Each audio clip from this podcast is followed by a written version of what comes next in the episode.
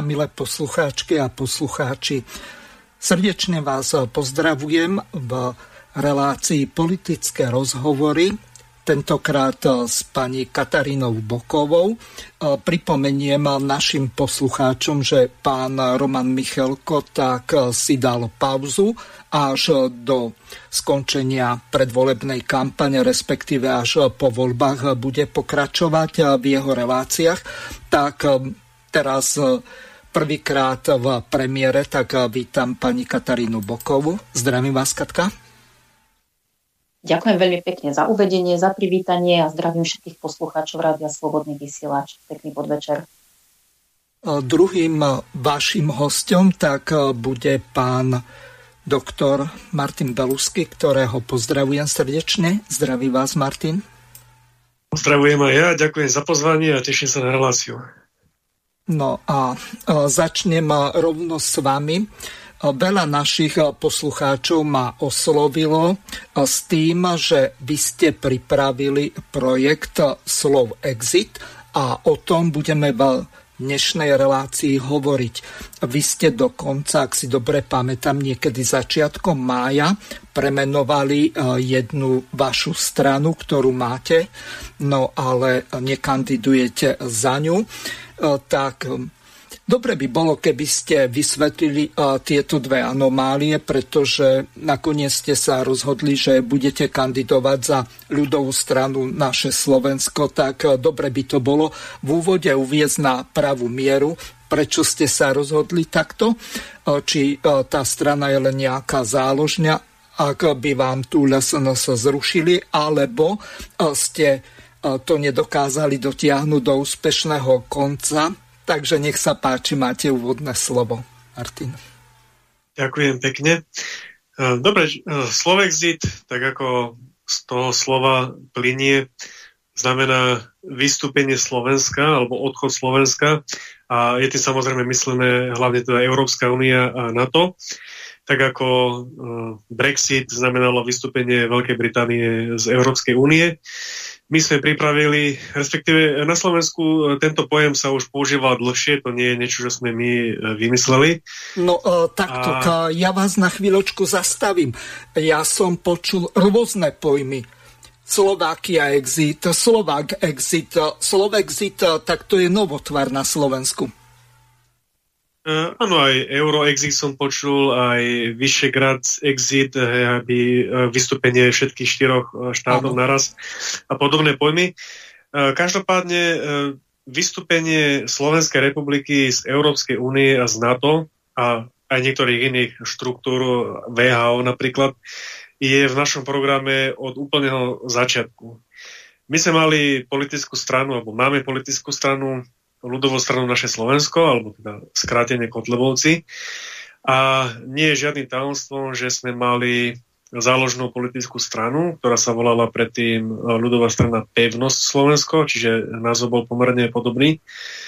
A Áno, tá, tá strana bola viac menej uspatá, nejaké aktivity špeciálne sa nevyvíjali, aj keď mali sme tiež za túto stranu postavených nejakých kandidátov v komunálnych, v regionálnych voľbách, ale to bol viac menej možnosť pre našich kandidátov vybrať si e, za ktorú politickú stranu alebo za ktoré názov by sa im to viacej hodilo. A e, niekedy na jar tohto roku sme prišli s tou myšlienkou, pretože sme do tejto kampane chceli dať heslo Slovexit. To mal byť, alebo je a bude ústredným motivom našej strany do týchto nasledujúcich parlamentných volieb. Slovexit Čiže jednoducho povedané, chceme vystúpenie Slovenskej republiky z Európskej únie a z NATO. E, nie je to len nejaké heslo, je to aj program, ktorý máme rozpracovaný. preto sme zorganizovali aj tú vedeckú konferenciu, z ktorej máme videovýstupy, máme pripravený zborník, ja ďalej pokračujem v tomto projekte, nahrávame ďalšie videá, kde ľuďom vysvetľujeme, prečo je dôležité a potrebné, aby Slovensko vystúpilo z Európskej únie. A zároveň s touto myšlienkou, teda keď sme sa tak dohodli, že ten Slovexit bude to ústrednou témou, tak prišla aj myšlienka, že by sa tak mohla volať aj politická strana. Že by to bol taký veľmi úderný, zrozumiteľný a jasný názov politickej strany. Preto sme spremenovali e, tú pevnosť na Slovexit, ktorá sa tak volá, ako ste správne povedali, od zhruba začiatku maja tohto roka. A tak ako to vždy pred voľbami býva, tak sme otvorili rokovania s viacerými subjektmi, či už politické strany, združenia alebo neoficiálne, nezaregistrované spolky ľudí, a takisto aj nejakými individualistami a vždy sa snažíme na kandidátku dotiahnuť e, nejaké také externé posily. Napríklad pred voľbami v roku 2020 to bolo to memorandum, kde sme mali aj Národnú koalíciu, aj priamo demokraciu, aj Doma Dobre, aj KDŽP, dnes sa to volajú život. A takýmto istým postupom sme išli aj tento rok pred voľbami a snažili sme sa E, s niekým proste dohodnúť, aby to malo zmysel. A áno, je pravda, čo hovoríte. E, my sme uvažovali nad alternatívou, že by sme išli pod hlavičkou Slovexitu, teda tej druhej e, politickej strany, aj kvôli tomu, že to bolo možno pre niektorých priateľnejšie, že by to nešlo pod hlavičkou Kotlebovcov. Zároveň je to zrozumiteľný názov, ale my sme mali jednu jedinú podmienku od tých ostatných subjektov, ktoré by sa pod tento projekt pripojili. A to, aby bola dostatočná sila na to, aby sme ľuďom dokázali počas tých troch, štyroch mesiacov kampane vysvetliť a tú značku dostať do povedomia, aby nezanikla tá už existujúca značka, ktorú máme dnes, ľudová strana naše Slovensko. Hej. To je strana, ktorá je etablovaná v parlamente, všetci ľudia ju poznajú, vedia, kto sme, vedia, kto je náš líder, poznajú naše štruktúry. Tam sme, mali, tam sme jednoducho postavili na, na váhu na jednu stranu teda ísť do nového projektu, ale s neznámym názvom pre ľudí, alebo ísť e, pod hlavičkou strany, ktorú všetci poznajú. No a my sme vlastne čakali na to pri tých rokovaniach, že či sa tie váhy pomyselné e, dostanú viac na tú stranu toho Slovexitu, že by naozaj tá sila tá kampaň, aj peniaze, ktoré by šli do kampane, aj ľudia, ktorí by sa zapojili do kampane, by dokázali tú značku potlačiť. A po niekoľkých rokovaniach sme si potom ako predsedníctvo vyhodnotili, že uh, bude lepšie ísť s touto druhou alternatívou, teda ísť pod hlavičkou súčasnej strany, pretože sme mali strach, poviem to úprimne, že by za tie tri mesiace eh, sme dokázali všetkým jasne vysvetliť, že keď chcete voliť Kotlebovcov, tak je to strana, ktorá sa volá Slovexit. Čiže išli sme, dá sa povedať, na istotu, ale ja osobne chcem, aby ten projekt, tá strana Slovexit fungovala a ja osobne budem určite tlačiť na to, aby sme ju postavili už do eurovolieb v budúci rok a pracujeme teraz intenzívne na to, aby tá značka bola známa, aby ju ľudia poznali, aby sme potom nemuseli byť pred, takouto, pred takýmto rozhodovaním sa. Teraz sa spýtam Katky. Katka, vy ste sa zúčastnili tých eh, jednaní ohľadom eh, Slovexitu a boli ste aj na tej konferencii? Na tej konferencii som sa žiaľ nezúčastnila, pretože nej som sa dozvedela pomerne neskoro ale v podstate to bol taký môj prvý kontakt uh, s tou myšlienkou uh, a s ničím reálnym uh, pod názvom Slow Exit a práve na základe tej konferencie, z ktorej som videla nejaké výstupy, video výstupy, som sa začala teda viacej zaujímať o celú túto tému. A v podstate úplnou náhodou som sa dostala na jedno stretnutie Slow Exitu do Banskej Bystrice, ktoré prebiehalo presne tak, ako Martin práve opísal. Že teda jednoducho bola snaha dať dokopy nejaké združenia, politické značky a jednotlivcov pod slov exitom, ak by teda tá značka slov exit mala, mala nejaký taký reálny ako výtlak a že by sme to spoločne dokázali pretlačiť do povedomia ľudí tak, aby značka Slovexit bola vo voľbách úspešná. A Martin teda povedal, že to sa nepodarilo, ale naozaj potvrdzujem jeho slova, že tie, tie jednania boli veľmi korektné a mne sa už v podstate na prvej takejto, na, na takomto prvom stretnutí, ktorého som sa zúčastnila, ono predtým už boli viaceré, jedno alebo dve, neviem presne, ale teda to, na ktorom som sa zúčastnila ja, uh, mňa to veľmi oslovilo, nielen ten spôsob komunikácie, ale v podstate aj tí zapojení ľudia, uh, to, že Kotlebovci mali túto, túto, túto tému veľmi dobre premyslenú, aj tú stratégiu v podstate, a ja som išla na to stretnutie veľmi zvedavá. Mala som veľmi veľa otázok smerom na uh, predsedu Mariana Kotlebu. Už počas toho stretnutia pracovného bolo veľa mojich otázok zodpovedaných a v podstate my sme sa potom ešte neoficiálne po tomto pracovnom stretnutí rozprávali s pánom predsedom Kotlebom a mne to dalo celé veľký zmysel a ja som v podstate už vtedy prislúbila takú tú moju účasť do volieb práve v tom zmysle, že či už by sme išli pod značkou Slovexit alebo pod, e, pod značkou Kotlebovci ľudová strana naše Slovensko, že určite chcem byť toho súčasťou, pretože to smerovanie a ten odkaz voličom sú jednoznačné a sú jasné.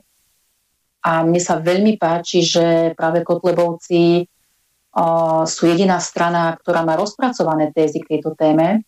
Uh, má rozpracovaný program k odchodu z Európskej únie, z NATO, a takisto sa mi páči, konkrétne Martin Belusky je pripravený zodpovedať aj otázky, že čo bude potom. Vlastne, aby si to ľudia naozaj vedeli konkrétne predstaviť, nielen prečo je dôležité odísť z únie čo najskôr, ale jednoducho aj čo nás potom čaká, že my sa nevrátime na stromy ako nejaké opice, ako si to predstavujú prevažne mladí ľudia, ktorí sú zahltení tými liberálnymi nezmyslami, ale jednoducho, že dokážeme ako, ako suverénny štát fungovať aj naďalej. Takže ja túto myšlienku veľmi vyzdvihujem a, a som rada, že a, bude takým, takým motivom týchto volieb. A oslovujeme veľmi veľa ľudí, ktorí sa stotožňujú práve s touto myšlienkou, ktorým sa nepáči to vajatanie a krútenie sa okolo toho, že veď teraz nevystupujme, veď to možno ani nepotrebujeme, veď sa to možno rozhodne samé, prípadne počkajme na referendum, pretože my veľmi dobre vieme, ako referenda na Slovensku vyzerajú, ako prebiehajú, aká je tam dlhá doba a teda práve uh, Kotlebovci a slov exit uh, ponúkajú aj uh, iné alternatívy k tomu, ako sa Európskej únie zbaviť.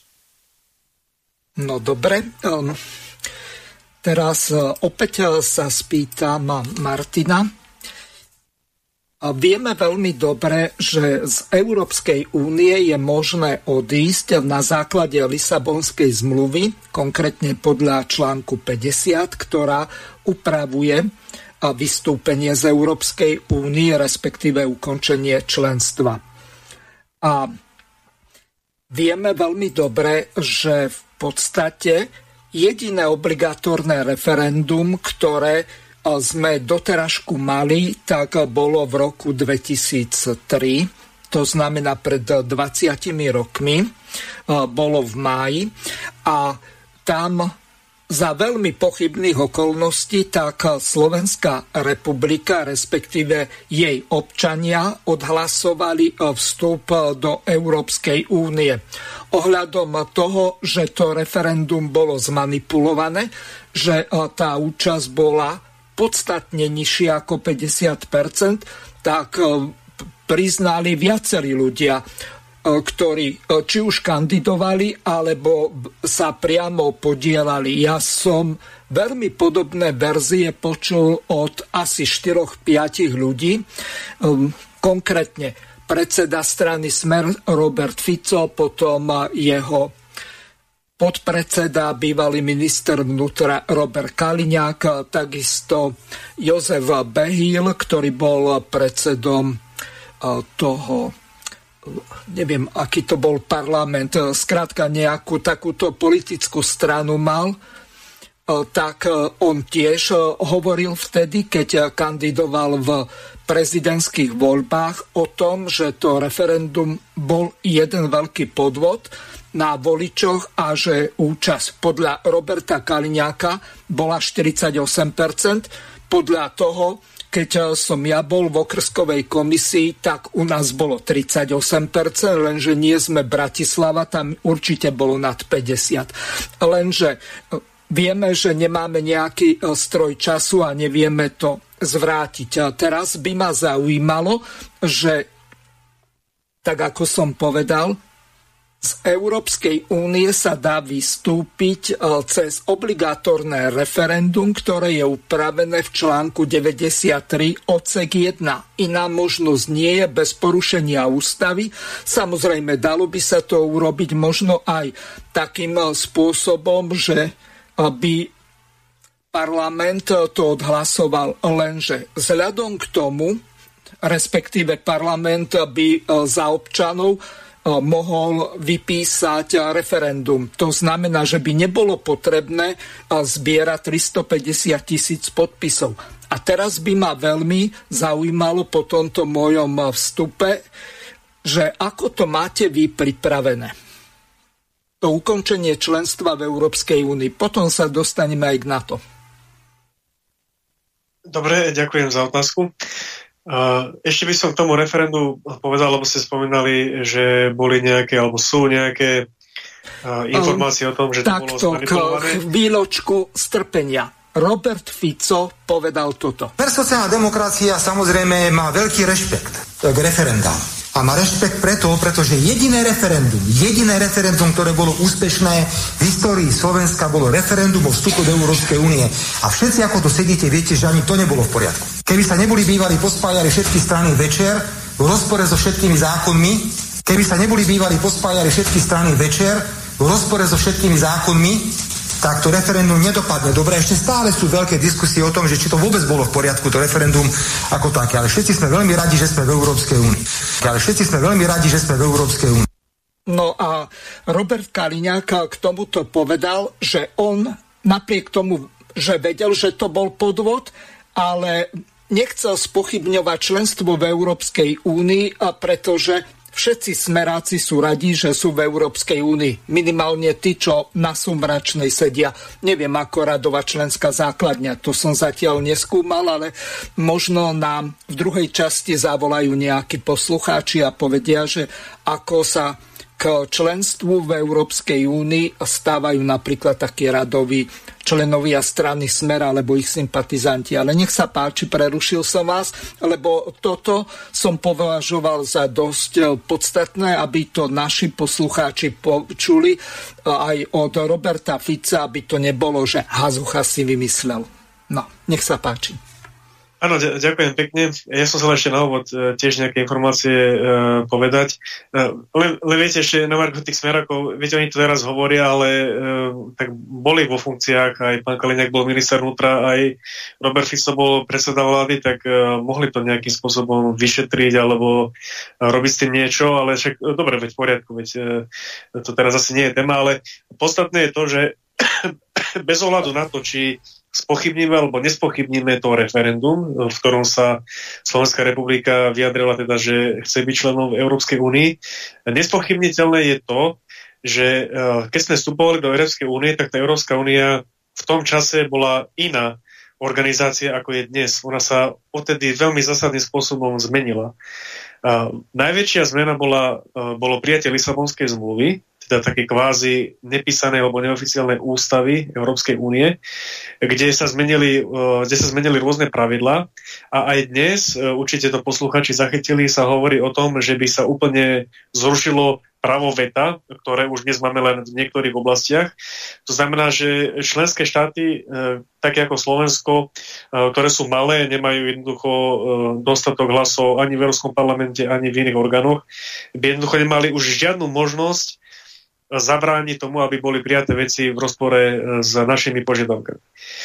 Čiže e, ja osobne najviac vyčítam e, Európskej únie to, že ona síce sa opýtala našich občanov, či, chceme, či chcú byť súčasťou uh, jej štruktúr, ale už sa nepýtala potom ďalej, či súhlasíme s Lisabonskou zmluvou, či súhlasíme s takýmito, takýmito zmenami. A dnes Európska únia je politická organizácia, superštát, je to vlastne veľká federácia, aj keď sa to tak oficiálne nevolá, ale de facto to je tak, pretože máme e, všetky prvky, ktoré patria štátom, či už, to, či už je to mena, či už je to parlament, či už je to vláda, či, či sú to súdy a tak ďalej.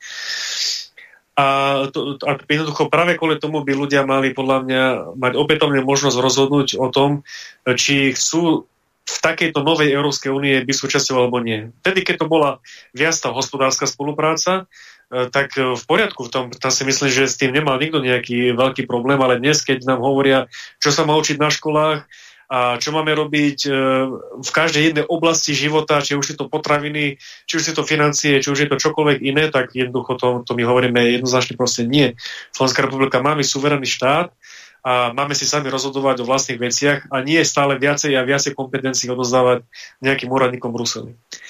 No a teraz e, k tomu vystúpeniu, čo ste hovorili, e, áno, jedna alternatíva je tak, ako sme vstúpili referendum, tak, takisto je možná alternatíva vystúpenie zase referendum, ale povedzme si otvorene, pri tých dnešných nastaveniach, či už je to 350 tisíc podpisov, alebo to, že musí byť viac ako 50% opravnených voličov eh, v danom referende, eh, tak to sú proste nereálne, nereálne čísla. Čiže najprv by musel parlament z, proste to referendum zreálniť, aby bolo vykonateľné. Ale my nemusíme vystúpiť z Európskej únie iba cez referendum, veď tá zmluva Európskej únie hovorí, že členský štát, ktorý sa rozhodne vystúpiť, tak oznámi svoj úmysel Európskej rade, ale tam nie je napísané, že to musí byť cez referendum, my to môžeme odhlasovať aj v parlamente napríklad. V novom parlamente môžeme spraviť napríklad ústavnú väčšinu trebárs, aby to bolo potvrdené a aby to nebolo spochybniteľné. A my oznámime Európskej únie, že my proste vystupujeme, aktivujeme článok 50, alebo áno, článok 50, článok 50 ten proces e, trvá minimálne, myslím, dva roky, čiže to nie je tak, že vystúpite hneď na druhý deň. Ono, kým sa doladia všetky tie veci, kým sa stanoví uh, potom nejaké nové fungovanie, tak ako to bolo v prípade Veľkej Británie, tak to trvá nejaký čas, čiže uh, nikto to nechce urobiť hneď na druhý deň, ako to niektorí hovoria. Ale uh, potom ešte existuje aj ďalšia alternatíva, ako sa dá vystúpiť z Európskej únie. A to je jednoducho to, že my, my začneme Európsku úniu ignorovať, pretože E, my si nebudeme presať diktovať na našom území, e, čo máme robiť e, v otázkach úplne každého aspektu života. My dnes v ústave máme napísané, že právo Európskej únie je nadradené zákonom Slovenskej republiky.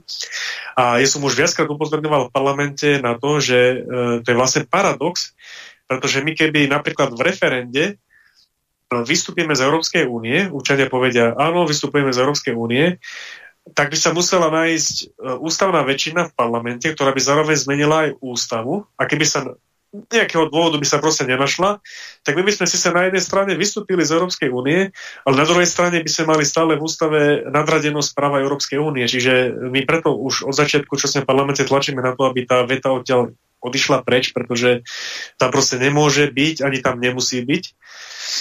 Ale ako som povedal, keby chcete vystúpiť ešte teda iným spôsobom, tak nebudete preberať smernice Európskej únie do svojej legislatívy, nezaplatíte pokutu, keď vám dajú, e, nebudete vykonávať ich rozhodnutia a tá Európska únia sa s vami rozlúči aj takýmto spôsobom. Takže e, to by som samozrejme nechcel, aby to bolo takto urobené, lebo predsa len tie vzťahy by mali byť zostať korektné.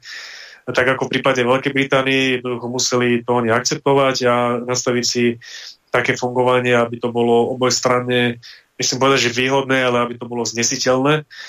A my sa prikladáme teda tej druhej alternatíve, to znamená, že uh, rozhodnúť o vystúpení v parlamente.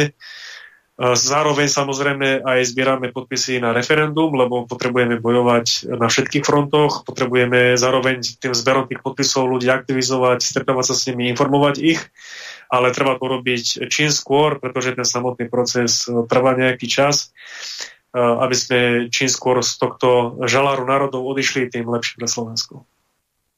Teraz e, rovnaká otázka na Katku. E, vy sa ako dívate na tento problém? Predtým e, ste boli členkou SHO a neviem, či aj v predsedníctve, alebo aspoň nejaká taká krajská alebo okresná predsednička. E, ja som to až tak podrobne e, neskúmal, párkrát som vás mal v relácii otázku SHO a pána Roberta Šveca sme neriešili. E, tak dobre by bolo, keby ste povedali, ako to bolo v SHO a koľko vôbec na Slovensku poznáte strán, ktoré majú v programe ukončenie členstva v Európskej únii a takisto aj v NATO.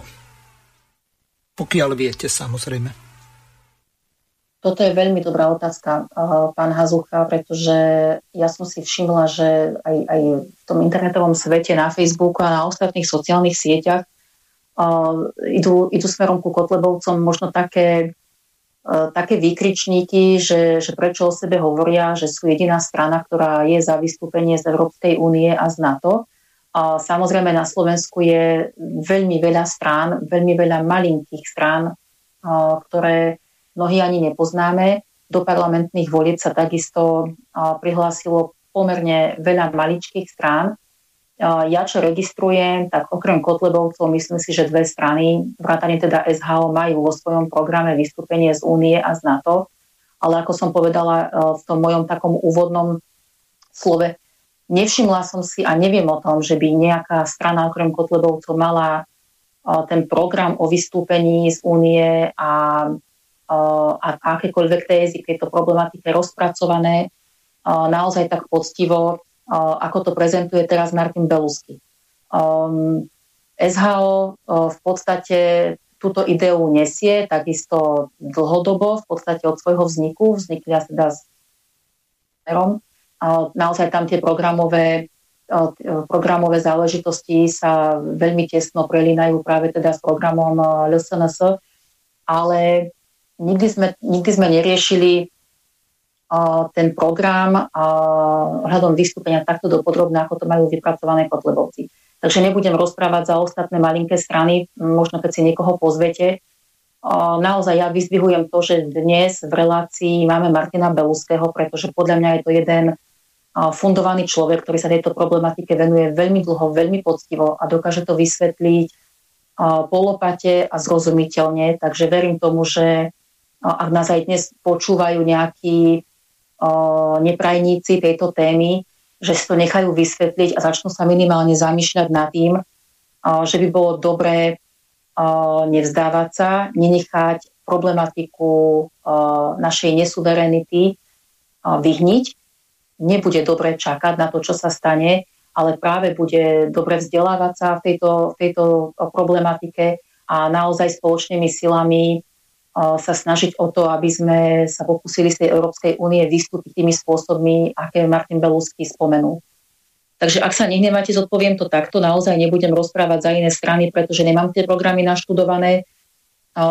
Viem teda minimálne o dvoch malinkých stranách, ktoré to majú v záujme, ale či je to iba taká idea, s ktorou oslovujú ľudí a na základe ktorej sa chcú možno odlíšiť od tých más, alebo je to niečo, na čo si, na čo si trúfnú aj e, profesionálne vo svojom programe, to už teda musíme nechať na nich. No takto. Ja by som hlavne chcela... Áno, dokončite. Čo by ste Ja by som hlavne chcela ešte povedať, uh, ja ako osoba, že ako sa staviam k tomuto odchodu, lebo um, Martin to vysvetľuje naozaj z tej politickej odbornej strany, si dovolím povedať, ja nie som ani ekonóm, čiže ani sa nepúšťam ja do nejakých veľkých debat, ako by e, Slovensko možno trpelo, alebo čo by získalo, okrem suverenity naozaj a toho, e, toho sebariadenia. Takže to nechám potom aj na Martinovi ďalej, aby možno zodpovedal takéto otázky. To sú tie otázky z ľudu. Ale mne veľmi prekáža to, že, že my sme v roku 93. 1. januára, kedy sme vznikli ako druhá Slovenská republika, že sme tedy, ja som bola mladá pomerne, ale samozrejme ja si ten dátum veľmi vážim a cením. My tým vznikom uh, sme v podstate vstali z toho popola ako nezávislý, zvrchovaný a suverénny štát. My sme si obnovili našu národnú štátnosť a samostatnosť. Uh, mnohé generácie ľudí teda si vydýchli, že, že môžu žiť v samostatnej Slovenskej republike že sme nadviazali na tie, na tie snahy našich predkov a, a velikánov, ale veľmi smutné je, keď si povieme, že sme nezávislým štátom boli iba 11 rokov. Len do 1. maja 2004, kedy sme sa dobrovoľne o túto samostatnosť uh, a suverenitu pripravili. A mnohí mladí ľudia, ktorí nezažili tú, tú dobu uh, socializmu, ktorí vlastne vyrastali už v tomto demokratickom zriadení a narodili sa možno už aj do toho obdobia našej súčasti v Európskej únie žijú iba, žijú vlastne iba tú realitu, ktorá im prináša možno nejaké výhody, ako je to cestovanie a, a jednotné platidlo v rámci únie, môžu chodiť za hranice, môžu študovať mladí ľudia v podstate neobmedzene. To sú tie výhody, na ktoré sa mnohí pozerajú. A ja by som bola veľmi rada, keby, keby sa Martin dotkol aj týchto základných otázok. Napríklad, že keď odídeme z Európskej únie, prestaneme cestovať. Aj keď ja mám na to cestovanie v rámci únie po covide veľmi jasný názor. Možno sa k tomu aj nejak, nejak do, dostaneme neskôr v relácii ale ja by som bola rada, keby okrem tých um, takých tých technicko-právnych záležitostí, keby sme sa možno povenovali aj práve tomu, čo tých ľudí trápi v reálnom živote. Samozrejme, ja pripomeniem jednu veľmi dôležitú vec, pán Belusky ma môže opraviť, ak sa mýlim, ale v šengenskom systéme, to znamená voľný pohyb osôb v rámci šengenskej zóny, tak tam e, nemusia byť len štáty, ktoré sú v Európskej únii. Napríklad také Švajčiarsko nie v Európskej únii, boli dve referenda, obidve im dopadli tak, že ani náhodou nevstúpia do Európskej únie. Samozrejme v šengenskom e, bez e, pasovom systéme sú, čiže Švajčiari môžu cestovať takisto ako ktorýkoľvek iný štát alebo občan štátu Európskej únie, ktorí sú v šengenskom eh, systéme. Napríklad takí eh, Bulhári a Rumúni ani náhodou sa tam nevedia dostať, lebo aj eh, tento šengenský systém blokujú niektoré štáty. Napríklad, tuším, že Holandiania, neviem, či aj Francúzi im v tomto bránia. A teraz dôležitá otázka na pána Beluského je podmienkou podľa názoru niektorých eh, tých eh, podporovateľov byť eh, členom Európskej únie a pritom vôbec nehľadia na to, že voľný pohyb osôb zabezpečuje šengenský systém, nie Európska únia. Napríklad, tak ako som povedal, Rumúni a Bulhári sú v Európskej únii relatívne dlho a v Schengene nie sú. Čiže oni, keď chcú cestovať hodzaj na Slovensko, oni síce víza nepotrebujú, ale pasy potrebujú. Takže nech sa páči, túto problematiku toho voľného pohybu osôb na občianské preukazy, tak by bolo dobre vysvetliť. Ak som to vysvetlil alebo písal nesprávne, tak ma môžete opraviť. Nech sa páči.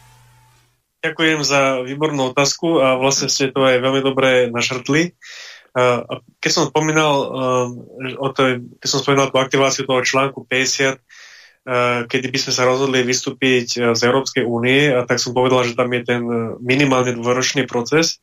A práve ten proces je preto taký dlhý, aby sa tam nastavili všetky tieto, všetky tieto veci týkajúce sa aj hraníc, aj voľného pohybu a tak ďalej. A presne, presne to, čo ste povedali, veľa ľudí si myslí, že, e, že keď máme voľný pohyb, ale nie len, e, nie len osôb, ale napríklad aj tovarov, a tomu sa, tiež, tomu sa tiež dostaneme, že to je výsledkom toho, že sme v Európskej únii. Ale to, to nie je pravda, pretože správne ste povedali, že my tu máme tzv. šengenský priestor, e, pričom niektoré štáty Európskej únii nie sú jeho členom a zároveň sú štáty, ktoré nie sú v Európskej únii, ale sú jeho členom. Čiže šengenský priestor je ako keby iná vrstva e, mimo Európskej únie, ktorej súčasťou, ktorej súčasťou je Slovenská republika a je, pod, je samozrejme na nás, na našom rozhodnutí, e, či chceme zostať e, súčasťou šengenského priestoru. Keď sa rozhodneme, že chceme, tak, to ne, tak tomu nebráni to, že by sme vystúpili z Európskej únie. A keď sa rozhodneme, že a keby sme sa chceli rozhodnúť, že nechceme byť v Schengene, tak napriek tomu by sme stále mohli byť v Európskej únie. Čiže tieto dve veci sa navzájom vôbec nebijú. Čiže keď si niekto myslí, že teraz bude mať stiažené cestovanie a budú na hraniciach nejaké kontroly a pendlery, ktorí bývajú síce napríklad v Maďarsku, ale pracujú na Slovensku alebo opačne, že by mali nejaké problémy, tak uh, nie, to uh, vôbec tak nie je. Je samozrejme na ľudí, na rozhodnutí tej budúcej vlády, toho budúceho parlamentu, či sa rozhodne pri vystupovaní z Európskej únie zostať alebo nezostať súčasťou Schengenu. A toto isté sa týka napríklad aj eurozóny, to tiež e, platí to, čo som povedal pri Schengene. Sú štáty Európskej únie, ktoré nemajú euro a sú štáty, ktoré nie sú členy Európskej únie, ale majú euro. A tie sa delia na dve skupiny. Jedna skupina sú e, štáty, ktoré to majú oficiálne. Bolo to urobené na základe nejakých zmluv, nejakých dohovorov, nejakého zákonu. To sú štáty, ako je, to sú tie malé štáty, ako je Monako, San Marino, Andora alebo aj Vatikán. Tie, tie majú euro, ale nie sú členmi Európskej únie. A potom sú to štáty, ako je Čierna hora alebo Kosovo, ktoré nie sú členmi tiež Európskej únie, ale tie používajú euro, ale nemajú, nemajú tú menu akože oficiálne, že by to bolo na základe nejakej zmluvy alebo na základe nejakej dohody. A potom tu máme štáty, ktoré sú členy Európskej únie, však stačí sa pozrieť za naše hranice, Maďarsko, Česká republika a Polsko, Polsko. a tie majú, svoj, tie majú vlastnú menu, napriek tomu, že sú uh, tiež členmi. Uh, to znamená, že takisto eurozóna, alebo to, či by sme si chceli nech, ponechať uh, platidlo euro, je som samozrejme absolútne proti, aby to sa môžeme tieť vysvetliť. Mm. Vede pri týchto rastúcich úrokových sazbách to ľudia môžu najlepšie vidieť, že my keď nemáme vlastnú menu, tak my si nevieme regulovať výšku úrokovej sazby, pretože to robí Európska centrálna banka. Ale mimo toho, teraz všeobecne, keď sa bavíme, tak štát, ktorý má euro a vystúpi z Európskej únie, to euro môže mať aj naďalej, kebyže, eh, kebyže teraz ideme do nejakých extrémov. Alebo opačne, nie ste členom Európskej, uh, ste členom Európskej únie, nemusíte mať euro, alebo nie ste členom Európskej únie a môžete mať euro. A to isté platí aj pri voľnom pohybe tovarov a služieb. To tiež ľudia nevedia, že to je Európsky hospodársky priestor, uh, kde takisto platí to, že jeho súčasťou sú štáty, ktoré tiež nie sú súčasťou Európskej únie. Je to napríklad Island, uh, Liechtensteinsko a Norsko. Uh, tieto takisto sú súčasťou tej dohody o tom voľnom pohybe tovarov a služieb, čiže zase platí, že keby vystúpite z Európskej únie, tak vy stále môžete byť súčasťou toho voľného pohybu tovarov a služieb. Čiže, čiže to, čo všetci tí strašia, že keby vystúpime z Európskej únie, tak zostaneme tu nejaký izolovaní a e, nebudeme môcť chodiť do zahraničia a nebudú sa môcť chodiť firmy, podnikať, tak to absolútne nie je pravda, e, pretože Európska únia, to sú tie nariadenia, smernice, ten diktát a tie také tie výhody, e, ktoré poznáme z praktického života, ale najmä teda to testovanie, to kľudne môže zostať súčasťou bez toho, aby sme boli v Európskej únii. Výborne ste mi nahrali. Ja tu mám pripravenú z jedného mítingu strany uh, Slovenská národná strana a ich kandidáti, ktorí kandidovali. Neviem, či je pán Mišun ešte členom LSNS, ale on veľmi dobre položil otázky pánovi Tarabovi priamo v, pod tribúnou, tak oni tam diskutovali relatívne dosť dlho, tak ak aspoň podľa výzáže a hlasu, tak predpokladám, že to bol pán Mišun, lebo nepredstavil sa, ale vy mi poviete po tejto ukážke, či to bol naozaj on. Známa vec je, že vlastne Kotleba presadzoval vystúpenie z NATO a Európskej únie. Tak sa chcem opýtať, že napríklad pána Tarabu, aj on bude raziť tento prístup Mariana Kotlebu, teda či bude tiež presadzovať prípadne aspoň to vystúpenie z NATO a možno teda. To je všetko z strany. Ďakujem. Ďakujem za otázku. Ďakujem za otázku. Ja som bol dva dní dozadu hostom uh, Martiny Šimkovičovej na TV Slova, kde sme sa bavili o otázke vystúpenia z Európskej únie. A povedal som úplne jasne, a hovorím to po celom Slovensku, že Slovensko je predovšetkým odkazané na to, aby koordinovalo svoje kroky s krajinami Vyšegradskej štvorky. My sme 5,5 miliónový národ a Vyšegradská štvorka vždy znamenala, že Poliaci, Maďari, Slováci, Česká republika mali väčšiu silu hlasovania ako Nemecko v Európskej únie. Po povedať tu, že vystupme ako Slovensko 5,5 miliónový národ z Európskej únie hneď dnes, bez toho, aby vystúpilo Maďarsko, aby vystúpila Česká republika, Polsko, tak si najskôr povedzme, čo to znamená, aby sme sa vedeli relevantne k tejto veci vyjadriť. Vystúpenie znamená, že všetky slovenské výrobky, ktoré pôjdu na trhy Európskej únie, pretože 85% toho, čo my na Slovensku vyrábame, ide na trhy Európskej únie, tam pôjde s 20-percentnou daňou slom. 20%. To znamená to, čo dnes sa vyrobí na Slovensku povedzme za 1000 eur a hneď bez cla sa dáva na trhy Európskej únie, tak zrazu bude stať 1200 eur a ten istý produkt, ktorý tam dodá Maďar alebo Čech, len preto, že nevystúpi on s nami, spolu s nami z Európskej únie, tak ten produkt sa bude predávať za 1000 eur. Tak si predstavte, že ten slovenský bude stať 1200 a ten český bude stať 1000 eur. Čo si myslíte, že na trhu Európskej únie predáme bez toho, aby oni vystúpili spolu s nami. Takže môj odkaz pánovi Kotlebovi a SNS je, ak sú zodpovední a nechcú nahrať tomu, aby investície zo Slovenska odchádzali do Čiech, do Maďarska, do Polska, tak moja otázka je, na ktorú mi stále nevedia odpovedať, ako koordinujú toto vystúpenie Slovenska z Európskej únie s Českom, s Orbánom alebo s Polskom. Pretože ak to nechcú koordinovať, tak potom odkazujú napríklad Žilinskej Ký, ktorá je tu, že nech sa presťahuje celá do Českej republiky, pretože ten 20-percentný col, colný príplatok znamená, že tie kie sa nebudú predávať tak, ako sa predávajú Hyundai, ktoré sú z Českej republiky. Druhá vec, ktorá je, keď vystúpime my sami bez teda Orbána, bez Poliakov a bez Čechov z Európskej únie, tak je to, čo sa stalo v Brexite, keď odišla Veľká Británia, že sa zaviedli 20-percentné clá na import, to znamená na všetko, čo dochádza na územie Slovenska, bude 20-percentná colná sadzba. Takže moja otázka pre pána Kotlebu a LSNS je, že či Slováci sú pripravení na to a na pána Mišu na zo dňa na deň zaplatiť 20% navyše. Navyše, to znamená, ak dnes príde niečo za 1000 eur na Slovensku, bude to stať 1200. Pretože takto to je v Brexite, keď odišla Veľká Británia. Teraz si zoberte, koľko stoviek tisíc Slovákov pracuje na trhu Európskej únie.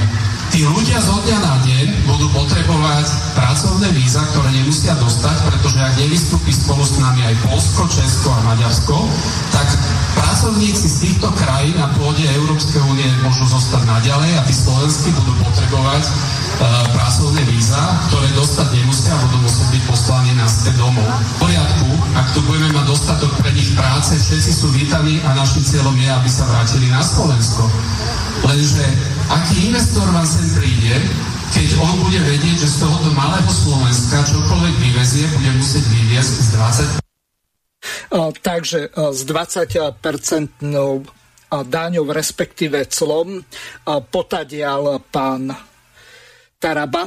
A teraz neviem, či si budete cez slobodný vysielač odkazovať, ale máte tu možnosť, pán Belusky, priamo môžete na pána Tarabu reagovať a vysvetliť niektoré veci našim poslucháčom alebo aj voličom, e, nielen vašim, ale aj iných e, politických strán, že či pán Taraba má naozaj pravdu, alebo sa správa ako bývalý štátny zamestnanec Sário, alebo e, neviem akej firmy, kde predtým robil. Ďakujem za otázku. Tomáš Taraba je majster slova, on vie veľmi pekne rozprávať a znie to veľmi múdro, len e, Tomáš Taraba on si trošku prispôsobuje informácie tak, aby to jemu vyhovovalo, lebo je momentálne súčasťou uh, Slovenskej národnej strany, ktorá uh, síce čiastočne kritizuje Európsku úniu, ale nechce z nej vystúpiť, chce byť jej súčasťou, veď konec koncom, keď bol Andrej Danko v Národnej rade, vládnou stranou minulé voľné obdobie, tak nič neurobili preto, aby sa niečo v, tej, v tomto zmysle zmenilo. Takže ja chápem, že on prispôsobuje svoj slovník, e, svoj slovník tomu, aby obhajoval vlastne postoje Slovenskej národnej strany, ale samozrejme, že to tak vôbec nie, ako to hovorí Tomáš Taraba, on to strašne zjednodušuje. Ale potvrdzujem to, že my keby reálne vystúpime z Európskej únie, tak to neznamená, že všetko dobré zostane zachované a vlastne nič zlé to nebude znamenať. E, samozrejme, že to bude znamenať aj určité nevýhody pre niektorých ľudí, že to bude znamenať pre niekoho možno komplikácie, ale my celý čas hovoríme, aj to vysvetľujeme pri každej príležitosti, že vystúpenie z Európskej únie znamená dať si na misku váh na jednu stranu tie výhody a na druhú stranu tie nevýhody a len si každý človek musí zodpovedať, ktorá strana tej váh sa preváži e, viac. Či tie výhody, alebo tie nevýhody. A problém na Slovensku je v tom, že z tých mass médií, teda z tých uh, mienkotvorných médií, nám prichádzajú informácie len o tých výhodách. Proste, aké je to super, že máme tu eurofondy, aké je to super, že môžeme cestovať, aké je super toto, hento, tamto. Ale o tých nevýhodách a o tom, čo vlastne Európska únia diktuje jednotlivým členským štátom a ako ich obmedzuje, o tom už jednoducho nehovoria. A my chceme prostredníctvom tohto projektu Slovexit ľuďom vysvetľovať, všetky tieto nevýhody. Minulý týždeň sme v 40-minútovej relácii s kolegom Rasom Šlosarom rozobrali čisto oblasť potravinárstva a polnospodárstva, aby vedeli, že čo všetko Európska únia robí v týchto oblastiach, ako ničí našich polnospodárov, našich potravinárov, ako ničí našu potravinovú sebestačnosť.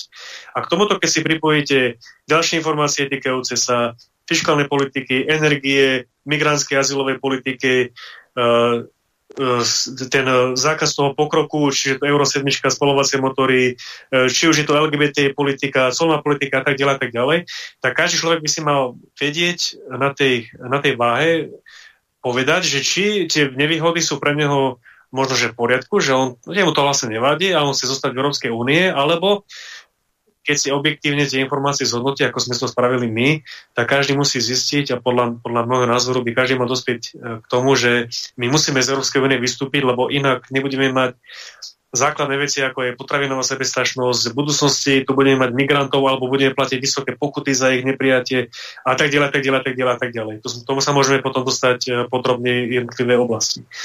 A uh, Tomáš Taraba uh, je, je, poďte sa, my dnes nemáme vlastnú colnú politiku, to znamená, že čokoľvek do, na území Európskej únie, teda aj na území Slovenskej republiky príde, odíde, my nemáme možnosť rozhodovať o tom, aké bude dovozné alebo vývozné. Slo sa je teda dovozné a vývozné, to znamená, že my sa môžeme, my sa môžeme sami rozhodnúť, ak by sme neboli v Európskej únie, či slo uvalíme alebo neuvalíme. To je na nás. My môžeme uvaliť slo dovozné, to znamená, že ako hovorí Tomáš Taraba, predražíme tie výrobky, ale to by sme boli hlupí, keby sme to spravili. Slo sa používa skôr na ochranu domácich uh, výrobcov, napríklad uh, keby prišiel na náš trh z zahraničia napríklad uh, lacné jablka, vymyslím si, a naši domáci výrobcovia jablka nevedia vyrábať za takú vlastnú, vlastnú sumu, tak slovo sa používa na to, aby ste ako keby zlepšili tú konkurenciu pre tých domácich výrobcov, aby ste tie ceny vyrovnali, aby ste proste pomohli spotrebe tých vlastných domácich výrobkov. A to, čo hovorí Tomáš Šaraba, že o tých firmách firmy, ktoré sú dnes na Slovensku, investori sú zahraničia, za prvé, neprišli kvôli tomu, že sme v Európskej únii, to, nie, to nebol dôvod, prečo sem oni prišli. Oni sem prišli aj pred vstupom do Európskej únie, veď napríklad Volkswagen je tu už skoro 30 rokov jedna z tých teda najväčších firiem, ktoré na Slovensku investuje a zamestnáva 10 tisíce ľudí. Oni sú tu kvôli tomu, že na Slovensku máme veľmi vlastnú pracovnú silu, alebo stále vlastnú pracovnú silu pomere kvalite tej práce, čiže máme vysokú produktivitu, kvalitnú prácu, ale stále sme uh, veľmi uh, vzhľadom na to, čo vlastne im ako pracovná sila ponúkame. A zároveň štát ponúka týmto firmám rôzne daňové úlavy, daňové prázdniny, podporu investícií vo forme či už úľav alebo vo forme priamej finančnej podpory toto je dôvod, prečo, Sloven- prečo zahraničné firmy prichádzajú na Slovensko. Nie preto, že Slovensko je súčasťou Európskej únie. To im je jedno. Oni investujú kdekoľvek v zahraničí, kde je to pre nich e, výhodné. Čiže, čiže to nie je pravda, že sem nebudú chodiť, e, že by sem nechodili zahraničné firmy, len preto, že nie sme Európskej únie. To je, to je jednoducho lož. A druhá vec, e, prečo by Európska únia dávala napríklad dovozné slo na naše slovenské výrobky, ktoré by sme vyvážali e, z nášho územia. Veď oni by poškodzovali samých seba, pretože oni by predržovali tovar, ktorý by ich trh spotrebovával a to znamená, že by oni vlastne poškodzovali svojich vlastných spotrebiteľov a či by bolo z nejaké clo na e, vývozné, to znamená, to znamená, že by výrobky, ktoré sa vyvážajú z územia Európskej únie, alebo by sa vyvážali z územia Európskej únie na Slovensko. Na to by určite nejaké clo mohlo byť uvalené. Nie je pravda to, čo hovorí Tomáš Taraba, že, že je to nejaká jednotná sadzba 20% na všetky výrobky. Colná politika sa robí individuálne, na každý výrobok, na každý výrobok, na každú skupinu tovarov sa to rieši podľa potrieb Čiže áno, ja nebudem teraz tvrdiť, že by sa nestalo to, že by nejaký výrobok prišiel napríklad z Nemecka na Slovensku a že by na ňom nebolo clo. Určite by nejaké bolo, ale nie je pravda, že by to bolo 20%, ako hovorí Tomáš Taraba.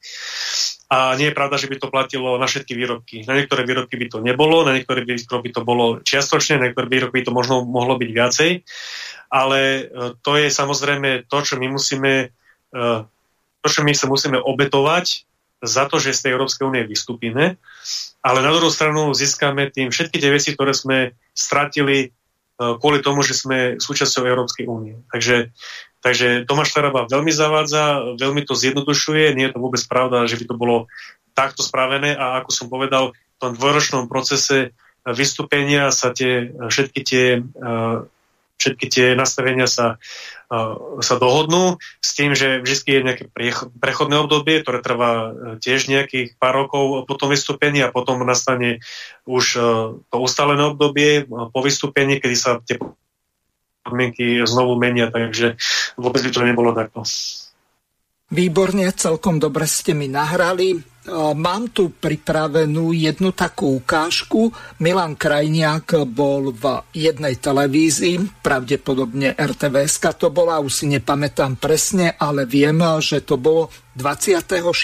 marca 2017, keď strana Sme rodina bola v opozícii a vtedy komunista Milan Krajniak povedal toto. Tá kritika naša je ostrá, ale vždy je to kritika na nejaký problém, ktorý sa nerieši. Jeden základný problém, ktorý ľudí zaujíma, že keď tvrdo robím, mám za to dostať nejakú spravodlivú mzdu. A ja chcem na faktoch ukázať, že Slovensko už dnes má vyššiu produktivitu práce, ako majú Slovinci, a máme 80% produktivitu práce, ako majú Nemci. Ale aké máme platy? A v tom je ten problém. Slováci majú minimálnu mzdu 400 eur, Slovinci 800 eur. Viete si, vážení televízni diváci, predstaviť, že by sme mali minimálnu mzdu 800 eur a priemernú mzdu ako 1100 eur ako Slovinci? Veď my máme rovnakú výkonnosť ekonomiky. A prečo to tak je? Pretože bohužiaľ tí tzv. štandardní politici už roky kašľú na ľudí. A keď sa vyrobí naše národné bohatstvo, tak na Slovensku iba 38% z toho, čo sa tu vyrobí, ide zamestnancom. V Slovensku 49%, zamestnancom a 37% No dobré, a toto vie zmeniť vláda? Samozrejme, Nie že to, to vie... o tom, ako si firmy budú rozdielovať to, Ale čo samozrejme, že to vie zmeniť vláda. A prečo sa nemôžeme poučiť aspoň zo Slovenska, ktorá má rovnakú výkonnosť ekonomiky a majú tam o 400 eur vyššie platy a o 200 eur vyššie dôchodky. A deje sa to preto, že bohužiaľ tí štandardní politici najskôr myslia na seba, potom myslia na oligarchov v pozadí a potom dajú nejaké Dobre, teda ste ľuďom. premiér tejto krajiny a chcete vyriešiť tento problém. Čo spravíte? Vyriešime to veľmi jednoducho. My máme prepočítaný variant a to chcem dať ako verejný prísľub, že v prípade, ak dostaneme dôveru občanov, tak vieme na základe tejto výkonnosti ekonomiky garantovať, že každý človek v tomto štáte bude mať o 300 eur vyšší čistý plat a penzista bude mať minimálne o 100 až 150 eur vyšší dôchodok. Nehovorí sa Preto- tomu populizmus, pán Krajniak? Tomu sa nehovorí populizmus, to sú prepočty na základe výkonnosti slovenskej ekonomiky, HDP na hlavu a toho, koľko táto ekonomika No vyprodukuje. Dobre, ale vy ako vláda, čo prinútite tie firmy, aby si tém, tie peniaze delili inak a Ale dali veľmi, ľuďom? je to Ako veľmi jednoduché. Budeme dvíhať minimálnu mzdu oveľa vyššie ako dnes. Dobre, čiže toto, by, toto je ako keby agenda, kto, ktorú hovoríte, že vláda v nej zlyhala? Áno, na Slovensk, Slovensko má najnespravodlivejšie rozdelenie toho, čo ide zo štátu, čo sa tu vyrobí na zamestnancov a firmy, spomedzi všetkých tých krajín, s ktorými sa môžeme porovnávať. Čiže nielen s Nemeckom, ale Slovensko má rovnakú výkonnosť ekonomiky a napriek tomu sa tam ľudia majú oveľa, oveľa lepšie, násobne lepšie, ako sa majú naši ľudia. O, je bitka o ľudí, tí ľudia si môžu čoraz väčšie platy vypýtať. Už sme to teraz videli aj, aj v Žilinskej Ký, že ľudia sa jednoducho začínajú naozaj no, pýtať a pýtať si viac. Hej? Čiže je tu aj nejaký prirodzený tlak na rast miest. Viete, ako je to v Ký? Iba 25% dávajú zamestnancom, 75% si necháva firma. A táto vláda s tým roky a roky nič neurobila. Dívala sa na to, ako tí Korejci vykoristujú slovenských pracovníkov. A ešte sa diskutuje o tom, že máme dovážať pracovníkov z Rumunska a zo Srbska. Veď to je katastrofa. My máme chrániť naše pracovné miesta. Takže... Vlastné... Uh... Moment. Takže to bol Milan Krajniak, keď som použil ten termín komunista, tak tým som narážal na to vykoristovanie, to je ako z marxizmu, ale dôležitá vec. Krajniak bol donedávna ministrom práce, sociálnych vecí a rodiny. Strana Sme rodina bola v parlamente. A čo oni urobili? O koľko stúpli tie dôchodky a o koľko stúpli uh, tie uh, minimálne mzdy a o koľko stúpla priemerná mzda? Alebo o koľko sa znížilo to vykorisťovanie v tej ký? A teraz, eh, pán Belusky, spýtam sa vás na základe tohoto, čo povedal pán Krajniak, tak ako som hovoril v marci 2017, že či pán Taraba má vôbec pravdu. Ak u nás brutálne zdierajú tých ľudí, že im dajú len 25% z tej ceny práce, 75% si zoberú šikmóky Korejci, alebo neviem kto ešte. A takže z tohoto vyplýva čo? Z toho vyplýva to, že to, čo som povedal, bola pravda. Že tie firmy nie sú na Slovensku preto, a že sme členom Európskej únie. To je pre nich, možno je to pre nich v nejakom rebríčku, na nejakom nemieste, hej, že, že dobre, že je to možno pre nich nejaké také plus, ale pre nich je najpodstatnejšie to, že aké máme na Slovensku zákony, koľko sa, koľko, koľko sa platia dane, aké to máme odvodové zaťaženie a tak ďalej, čo sa týka, aj takisto, čo sa týka nejaké náročnosti na bezpečnosť práce a tak ďalej. A potom ich hlavne zaujíma to, ako máme teda tú pracovnú silu a pre nich sme stále veľmi lacní na, vzhľadom na to, akú kvalitu a produktivitu naši ľudia vytvárajú. A na Margo toho, čo pán Krajňák hovoril, veď teraz si to všetci poslucháči môžu po tých x rokov vyhodnotiť, aká je teda realita. E, viete, to sú také prax proste populistické sluby, keď hovoríte 25 tisíc bytov ročne a čisté platy o 300 eur navyše. To keď vám politik hovorí takéto konkrétne čísla, tak to viete, že to si proste vymýšľa, lebo to, to je proste nereálne. Uh, my keď niečo ľuďom hovoríme, tak uh, my nikdy nehovoríme takéto konkrétne veci, proste hovoríme ľuďom, že aj my chceme tiež rozbehnúť výstavbu napríklad uh, bytov na Slovensku, ale nehovoríme, že to bude 30 tisíc alebo 80 tisíc ročne, veď v prvom rade to musíte začať a potom už, e, keď sa to rozbehne, tak potom samozrejme môžete produkovať tie výsledky. A e, keď hovoril o tom, že ľudia to málo zarábajú vzhľadom na to, ako máme ekonomiku, e, tak to je pravda, ale to sa nedá vyriešiť tým, že vy prikážete zákonom podnikateľom, ľuďom zvyšiť mzdy o 300-400 eur čistom. To sa jednoducho spraviť nedá. To je veľmi komplexný, zložitý problém, ktorý sa týka ktorý sa dotýka na začiatku hlavne vzdelávania, teda toho, aké máme kvalitné školstvo, ako máme nastavené, ako máme nastavené tie odbory a tú kvalitu vzdelávania. A potom je to samozrejme podpora inovácií, keď chceme, aby Slovensko nebola len montážna hala, ale chceme, aby sa tu niečo aj od samotného začiatku vyvíjalo, produkovalo, tak musíme to tiež ako štát podporovať. Inak e, myslím, že dneska ráno som videl štatistiku, ktorú zverejnil Eurostat, týkajúce sa práve podpory R&D, čiže Research and Development, vývoj a výskum. A Slovenská republika, myslím, že piata od konca bola, čo vzniká podpory štátu práve tejto oblasti, čiže je vidieť, že tam naozaj zaostávame. A takisto podpora domácich malých a stredných podnikateľov je veľmi zásadná dôležitá na to, aby tu na Slovensku sa začali, alebo mohli mať ľudia lepšie, ako sa majú dnes. Že to nie je, čiže jednoduché riešenia síce dobre znejú, ale je, v skutočnosti nefungujú a hlavne rozprávať tu o nejakých konkrétnych číslach, o koľko percent, o koľko eur e, budeme mať e, niečoho viacej, tak to, to je proste páskostý populizmus. Pripomeniem našim poslucháčom jednu veľmi dôležitú vec. Katka, o chvíľočku dostanete slovo. Máme momentálne 18 hodín 30 minút.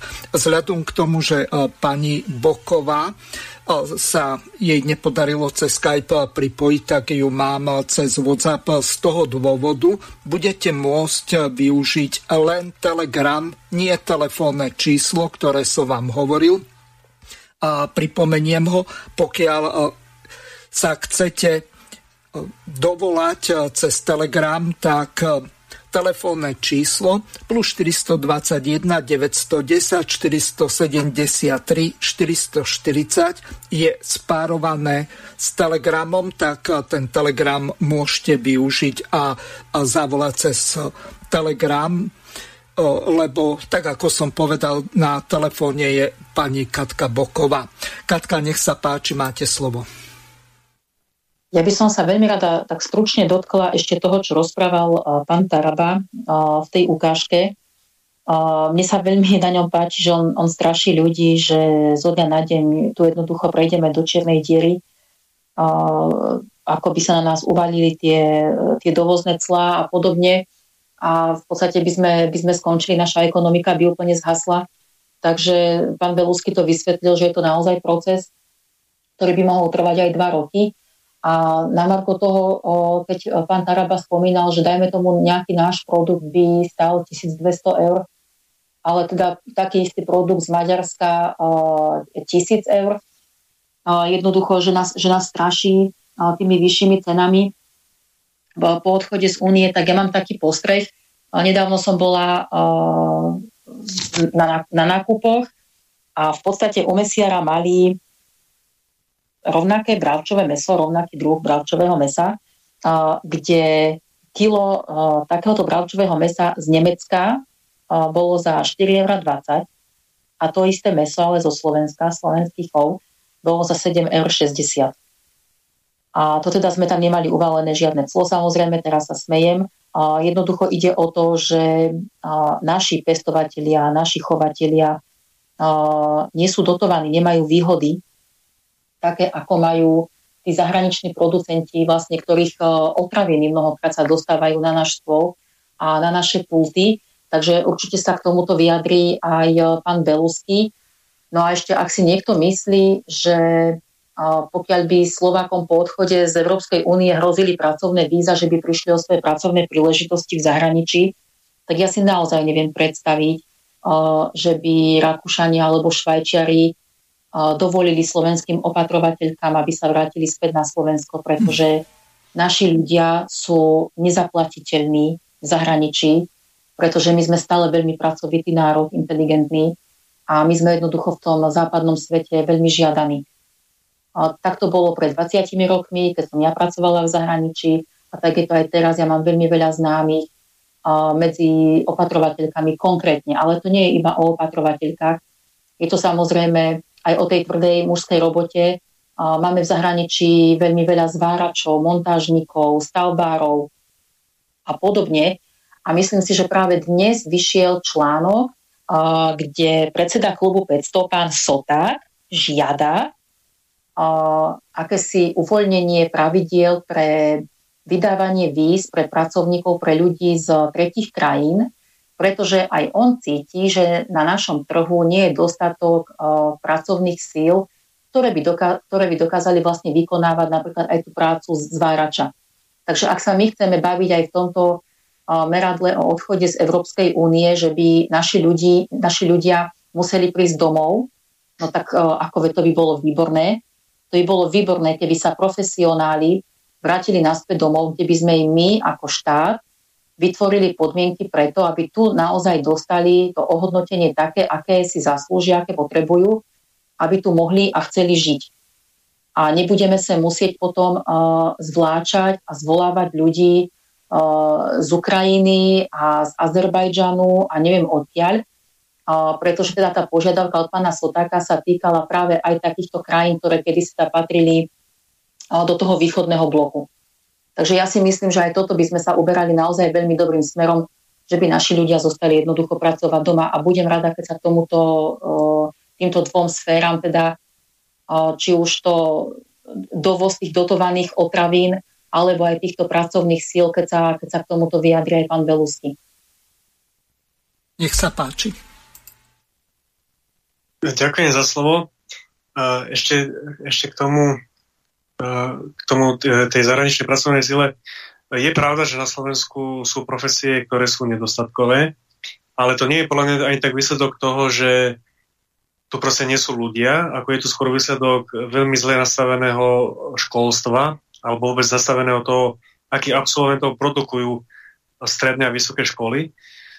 Pretože všetci vedia politici na Slovensku, že my máme strašne zlú štruktúru škôl, aj vysokých, aj stredných, ale nikto nemá odvahu s tým urobiť akúkoľvek zmenu, pretože to je strašne nepopulárne opatrenie. Pretože vy si vlastne veľa ľudí tým, že zrušíte nejakú školu, pohneváte, alebo zrušíte niektoré programy, ale je to niečo, čo sa proste bude musieť raz spraviť. A my navrhujeme napríklad to, aby školy neboli financované na základe počtu študentov, a na základe počtu, ale na základe počtu uplatnených absolventov v, vo vyštudovanom odbore. To znamená, že keď nejaká škola vyprodukuje napríklad 30 politológov ročne a z nich sa zamestná v oblasti politológie nula, tak tá škola dostane 0 eur, pretože vyprodukovala zbytočných ľudí. A naopak, keby to máme napríklad, e, ako, ako hovorila Katka o tých zváračoch, napríklad strednú školu, kde by sa učili uh, ľudia zvárať, zvárači, vyprodukuje napríklad 50 zváračov ročne a všetci 50 sa zamestnajú ako zvárači, tak tá škola dostane najviac peňazí, hej, pretože bude môcť rozvíjať študijný odbor, ktorý vyprodukuje ľudí, ktorí sú uplatniteľní vo svojom odbore, a ktorý vlastne prax a ekonomika potrebuje. Nehovorím, že sa tým vyriešia úplne všetky problémy, ale určite to pomôže uh, vo veľmi výrazným smerom posunúť to, túto oblasť uh, do popredia. Čo sa týka ľudí, ktorí pracujú v zahraničí, že by sa vrátili na Slovensko. Ja, ja si myslím, že asi by sa veľa z nich asi nechcelo vrátiť, však už, už len to, že odišli, zrejme tam nejaký dôvod je, prečo odišli, či už je to lepšia mzda, možno kvalitnejšie podmienky, alebo sa niekto priženil, alebo podobné, podobné, podobné veci. Ale veľmi veľa Slovákov pracuje práve vo Veľkej Británii a tiež keď niektorí strašia, že keď vystúpime z Európskej únie, tak e, ľudia sa budú musieť vrátiť domov. Na tomto príklade vidíte, že to nie je pravda, že e, Slováci, ktorí žili a pracovali vo Veľkej Británii, tak keď Veľká Británia vystúpila z Európskej únie, nadialej tam môžu žiť a pracovať. Jedine, čo sa stane, je to, že tí ľudia možno budú mať komplikáciu v nejakých byrokratických vybavovačkách, že budú potrebovať si vybaviť niektoré papiere a potvrdenia, ktoré dnes, e, keď sme členom Európskej únie, nemusia ale uh, to neznamená, že nebudú môcť pracovať, pretože ako Katka povedala, Slováci sú pracovití, sú uh, veľmi kvalitní a použiaľ, teda neviem, či to je, to je zrovna toto výhoda, ale tak vedia robiť teda za, za nižšie mzdy ako, ako ľudia v západných krajinách. Čiže nemyslím si, že by vôbec aj tie štáty sa chceli tých Slovákov v zahraničí zbavovať len kvôli tomu, že ich materská krajina vystúpila z Európskej únie. A Moment, spýtam sa vás na jednu veľmi dôležitú vec v súvislosti e, s bezpečnosťou a ekonomikou. Okrem tzv. BRICSu, e, čo sú tam štáty, ako je Brazília, India, Čína, Ruská federácia a Juhoafrická republika, e, tak máme ešte iné hospodárske spoločenstvo, ktoré má ešte viac členských štátov a nazýva sa SCO alebo Shanghai Cooperation Organization alebo Šangajská organizácia satrudníčestva alebo po slovensky Šangajská organizácia pre spoluprácu. Tu sú bývalé krajiny Sovietskeho zväzu, okrem Ukrajiny, samozrejme e, tých, e, ktoré sú v Európskej únii, to znamená tie pobalské tri a Gruzínska, tak takmer všetky, neviem, asi Azerbajdžan tam nie je. No a e, teraz to najpodstatnejšie. Európska únia má trh momentálne nejakých 430 30 miliónov, možno 440, mala 510, 70 miliónová Veľká Británia odišla, takže e, zhruba 440, dajme tomu, že má. E, a teraz e, z tohoto dôvodu, ak porovnáme trh BRICSu alebo Šangajskej organizácie pre spoluprácu, ktorý má 3,3 miliardy alebo 3,5 miliardy, tak eh, za týchto okolností aký má vlastne zmysel zostať v Európskej únii, keď vieme e, dosiahnuť možno, ani to nechcem e, porovnávať, osemnásobne väčší trh odhadom a nakoniec skoro všetky súroviny nám idú z východu. Či si zoberieme ropu, plyn, železnú rudu alebo iné súroviny. A všetko, keď aj odmyslím si tie iPhony a nejakú Pepsi-Colu a Coca-Colu, tak tu skoro nič nemáme zo Spojených štátov a keď sa pozriem okolo seba, tak ja tu mám len čínske a japonské a korejské výrobky, tým myslím z Ázie. Tak z tohoto dôvodu my tú Európsku úniu v podstate ani nepotrebujeme, pretože ak tie auta vyrobíme tu na Slovensku, tak môžeme to dať na 3,5 miliardový trh a tam sa len tak za nimi zapráši. Takže z tohoto hľadiska skúste vysvetliť našim poslucháčom, keď máme alternatívy dve BRICS a Šangajskú organizáciu pre spoluprácu, ktorá dokonca dokáže zabezpečiť aj bezpečnosť toho priestoru, dokonca čínske, indické a ruské vojska tak spoločne cvičia. Napríklad také cvičenia Kaukaz 2021 alebo Štít 2020 kde obrovské množstvo ľudí cvičilo z týchto členských štátov, tak oni nepotrebujú ani nejakú organizáciu ako je NATO, pretože oni bez problémov si vedia ochrániť ten priestor a keď si zrátame len jadrové mocnosti, ako sú Ruská federácia, ktorá má viac zbraní ako NATO jadrových, k tomu ešte Čína, India a Pakistan a pripočítame Juhoafrickú republiku, ktorá je tiež jadrová veľmoc, tak potom o čom sa tu vlastne tu bavíme, ale nech sa páči pán Belusky. Ďakujem za vaše otázky, vy, vy si tak dobre odpovedáte v tých otázkach. E, presne máte pravdu a práve kvôli tomu, že existuje aj iný trh ako Európska únia, e, ja som presvedčený o tom, že to, čo hovorí Tomáš Taraba, už, už aj z tohto dôvodu proste nemôže byť pravda, že by to takto v budúcnosti mohlo alebo malo byť, pretože dovozné slá si oni e, nebudú na naše výrobky uplatňovať, pretože oni by predlažili naše výrobky na ich trhu, čiže oni by poškodzovali svojich vlastných spotrebiteľov. A keby chceli uh, aplikovať vývozné clo, to znamená, že uh, výrobky, ktoré by, mali, by sme mali kupovať uh, z európskych trhov na naše územie, tak by to vlastne len znamenalo to, že by sme sa tým viacej ako Slovenská republika orientovali na východ, to znamená na trhy, ktoré dneska sú v obrovskom raste, vo veľkom búme a je to vlastne, je vlastne veľká budúcnosť na týchto trhoch čo sa týka výroby, spotreby, inovácií a podľa mňa to budú takí e, ťahači tohto tisícročia. A práve ten západ aj kvôli tej liberálnej politike, aj kvôli tomu, že sa ničí cez tie vlastné príkazy, či už je to Euro 7, zákaz výroby spalovacích motorov, alebo snaha, snaha o deka, dekarbonizáciu priemyslu a emisné kvoty a takéto hlúbosti. My si sami sama Európska únia ničí svoj vlastný trh a svoju konkurencieschopnosť, že svojich výrobcov obmedzuje s nezmyselnými opatreniami, ktoré de facto žiadny efekt na svetovú produkciu emisí, emisí nebude mať žiadny vplyv, pretože dnes Európa, ktorá je priemyselne rozvinutá, produkuje emisie na úrovni Afriky, Afriky hej, alebo ešte menej ako napríklad Čína, ako jeden štát. Takže to sú absolútne nezmysly a práve tieto ostatné štáty, ktoré ste vyspomínali uh, na východe, uh, takéto nezmyselné politiky nemajú. Práve naopak uh, tá, tá podpora tej výroby je veľmi veľká a podľa mňa tá orientácia na východný trh má pre nás veľký zmysel, aj keby sme zostali členom Európskej únie, ale o to väčší zmysel by mala, keby sme tej z Európskej únie vystúpili. A nehovoriac o tom, že máme geografickú polohu, ktorá dáva aj takú možnosť, pretože sme takým mostom medzi tým východom a západom.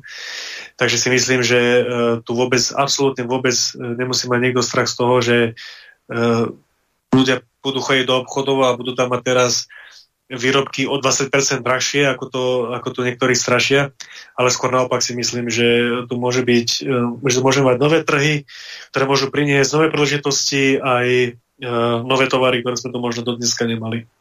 Ešte jedna taká maličkosť a potom dám Katke opäť slovo. E, ja častokrát nakupujem cez dva internetové obchody z Číny a viem, že pokiaľ to oni nepošľú cez niektorú členskú krajinu Európskej únie, niekedy to príde z Holandska, niekedy to príde z Českej republiky, kde majú nejaké tie prekladiska, tak z pravidla tovar, pokiaľ ide priamo z Číny, ako z pevninskej Číny, CN to označenie má, tak v tom prípade sa stane to, že do 150 eur neplatím clo. Samozrejme DPAčka 20% sa zaplatí.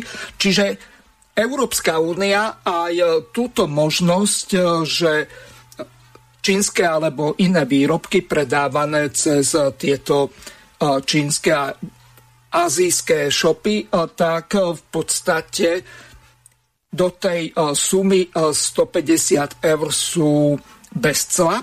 Potom sa to už musí predslievať, pokiaľ to ide niečo drahšie.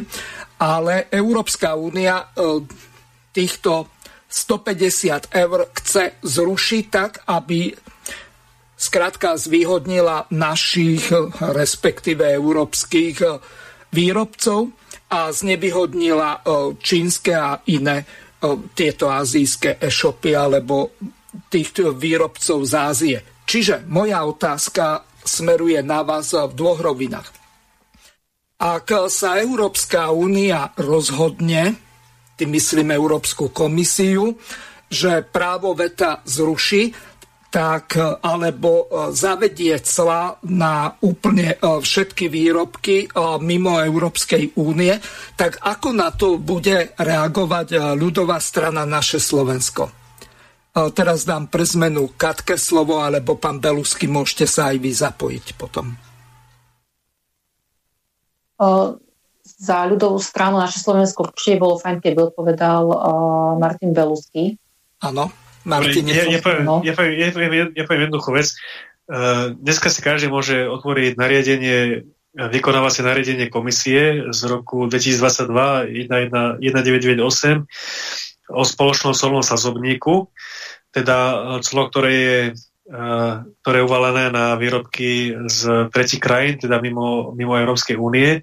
A dnes tam je 2551 položiek, kde nie je žiadne clo, bez cla. 2551 položiek bez cla. Čiže Európska únia na obrovské množstvo výrobkov nedáva žiadne clo, pretože E, pretože by to bolo nezmysel proste, aby poškozovali uh, svoj vlastný trh. Mm-hmm. A potom tam máte, podľa toho, aké máte rôzne kategórie, či už sú to potraviny, či už sú to oblečenie, e, či už je to ja neviem, zbranie, vozidla alebo čokoľvek iné, proste tých skupín je strašne veľa tak tam sa to mení potom v závislosti od hmotnosti toho výrobku alebo v závislosti od množstva výrobkov. Niekde máte 5%, niekde 8%, niekde 3%, niekde máte... Vlastne tie, tie sadzby sú strašne rôzne. Ich tých, tých sadzieb je... To sú tisíce proste položiek. Čiže, čiže nemôže sa nikdy stať to, že Európska únia povie 20% na všetko to, to proste neexistuje. Hej. Už ako som povedal, 2551 položiek v tom solnom sazobníku dnes nemá žiadne clo, čiže, e, čiže e, to, je, to je podľa mňa viac ako polovica, nemá tu teda presne spočítané, ale je, je to minimálne polovica e, výrobkov sú bez cla, čiže, čiže rozprávať sa o alternatíve, že by sa niečo takéto budúcnosti stalo, je absolútne nereálne, pretože clo sa používa na to, ako som povedal, aby sa chránil vnútorný trh, aby ste mohli e, regulovať cenu výrobkov, ktoré sú dodávané e, do, vaše, do vašho štátu alebo na, na, teda na určité územie, aby ste neznevýhodnovali svojich domácich producentov. No, to je, to je, to je proste primárny cieľ toho cla. A myslím si, že teraz Európska únia hromadne poškodí všetkých ľudí, všetkých spotrebiteľov na základe toho, že nepáči sa nám, že vystúpiť z Európskej únie je nereálne, proste tie celné sazobníky sú stanovené pre všetkých rovnako a bude rovnako budú stanovené aj pre Slovenskú republiku. Ja pripomeniem našim poslucháčom, že od teraz píšte e-maily výlučne na gmailovú adresu, to znamená studio.bb.juh zavinačgmail.com Pokiaľ máte záujem, tak jedine cez Telegram sa môžete dovolať na spárované telefónne číslo plus 421 910 473 440. Katka, e, teraz prejdeme, ak máte ešte e, nejaký postreh, e, dodatok k tomu, čo povedal pán Belusky, tak vám dám slovo a potom prejdeme na ďalšiu ukážku, kde sa budeme venovať kultúrnej autonómii, ale nie na južných územiach, ale na Slovensku v rámci Európskej únie. Tam celkom zaujímavú pasáž som vystrihol z toho rozhovoru medzi pánom Mišúnom a pánom Tarabom. Takže Katka, nech sa páči. Ďakujem. Ja opäť len veľmi stručne, pretože sme sa dotkli potravinovej nejakej bezpečnosti a rozprávame sa tu o tých clách, ktoré by mohli byť strašiakom. Som rada, že je to v dnešnej relácii vysvetlené.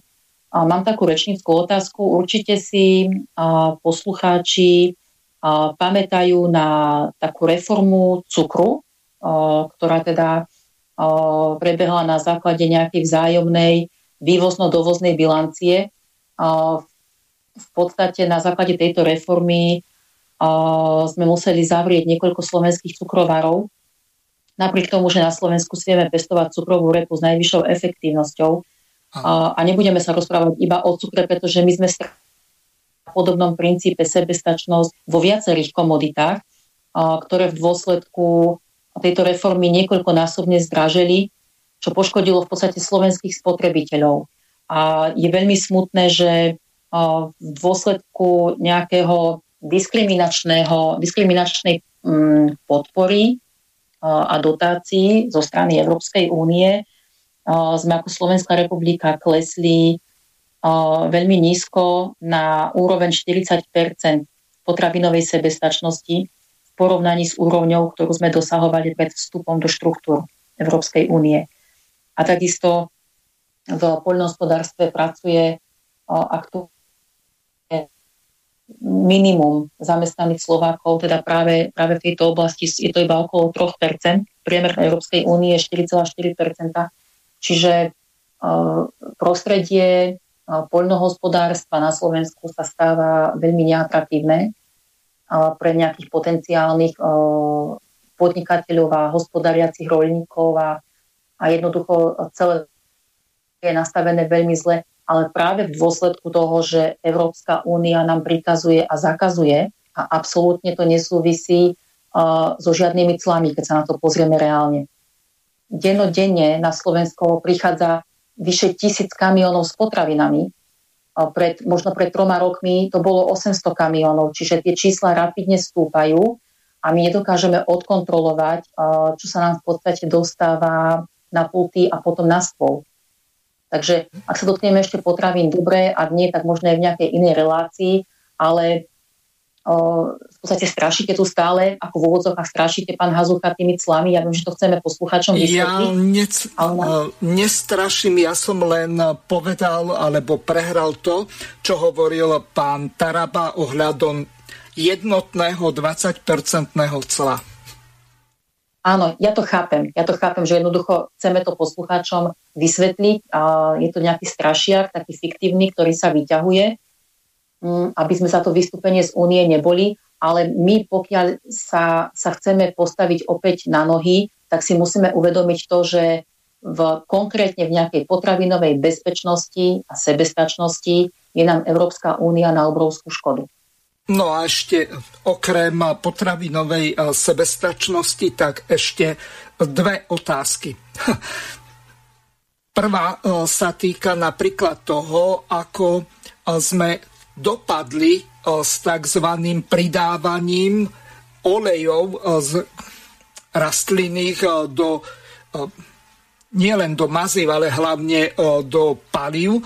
To znamená, my tu vyrobíme repkový alebo slnečnicový olej alebo kukurica sa používa tiež do týchto palív a pritom nám napríklad olej zdražel Katka, vy chodievate kupovať.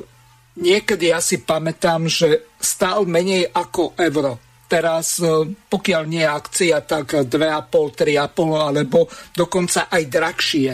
Čiže keď sa pozriem okolo seba niekedy na jar, tak vidím žlté lány.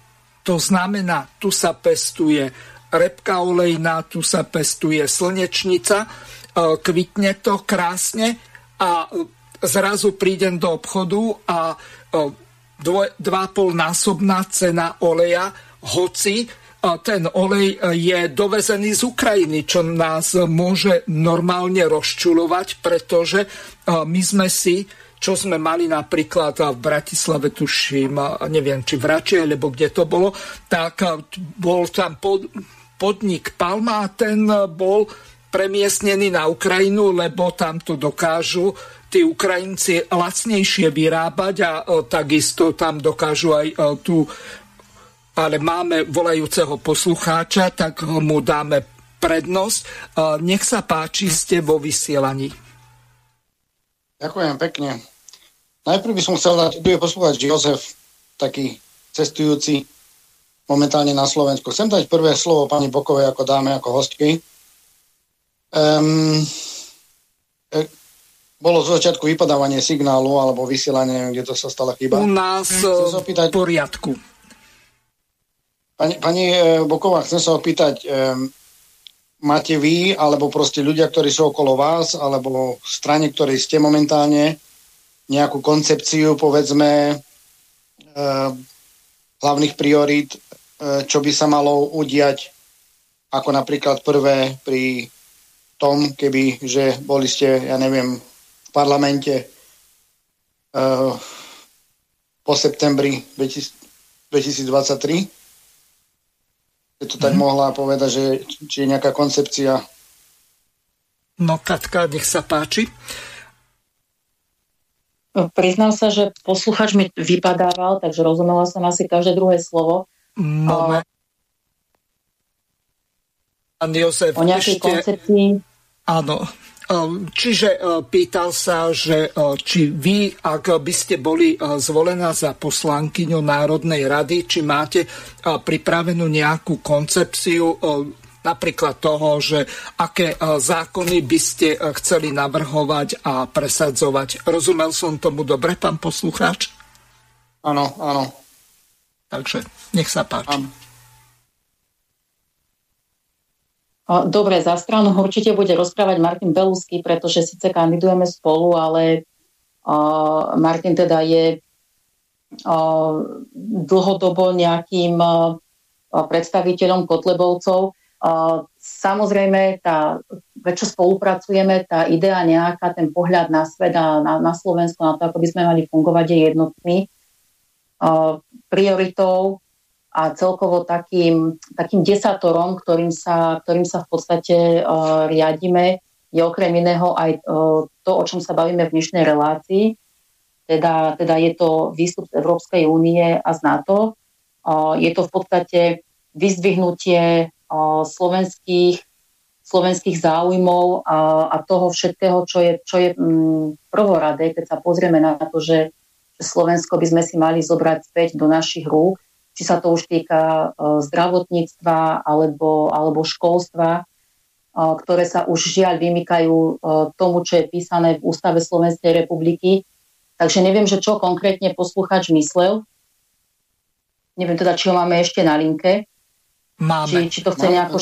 Som, som, som tu, áno. v podstate napríklad pani Boková neviem, potom sa môžete porozprávať s pánom Zuchom, existuje taká relácia prípravný petičný výbor my občania Slovenskej republiky už neveríme žiadnym politikom. Neberte to ani vy osobne, ani, ani pán e, Belusky. Proste my neveríme. A my máme stratégiu takú, že jednoducho e, občania alebo zastupcovia občanov Hej? Môžeme to nazvať, že budú rozdelení napríklad e, po takých starých krajoch, ako bolo napríklad Šary, Spís, Orava a tak ďalej, si budeme voliť svojich zástupcov.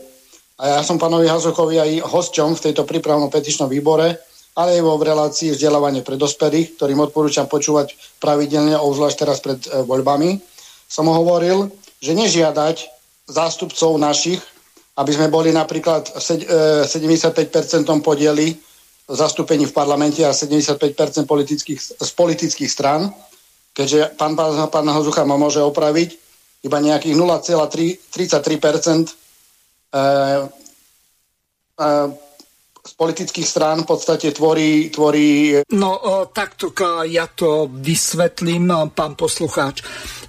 Tu sa jedná o takú záležitosť, že celkový počet členov politických strán sa pohybuje naprieč politickým spektrom medzi 33 až 35 tisícami. Čo oproti e, bývalému režimu komunistickému, keď e, komunistická strana na Slovensku mala 700 tisíc členov, tak e, teraz máme 22 krát väčšiu totalitu a z druhého pohľadu teraz rozhoduje 0,8 voličov pardon, členov politických strán o tom, že kto bude na kandidátke a tých 99,2 tak tí sú mimo hry. Čiže na toto zrejme narážal pán poslucháč. Ak sa mýlim, tak ma opravte. Áno, ďakujem veľmi pekne za perfektné vysvetlenie. Opakovanie je matka mudrosti a teraz iba doplním. To znamená, našim cieľom ako občianskí aktivisti je, pani Boková, pán Belusky, už neveriť žiadnemu politikovi, preto politik je náš zamestnancom, po prvé. A po druhé, my chceme mať tam z tých 150 poslancov minimálne 97% zástupcov náš občanov ľudu. Ten zvyšok budú tvoriť iba tí politické strany alebo politici, ktorí budú mať riadnu členskú, finančnú, e, členskú základňu a ktorí budú financovaní iba z vlastných členských poplatkov, odstrihnutí od štátneho systému. A ďalším cieľom, ktorý je, je zmena, okamžitá zmena e, zákona o politických stranách.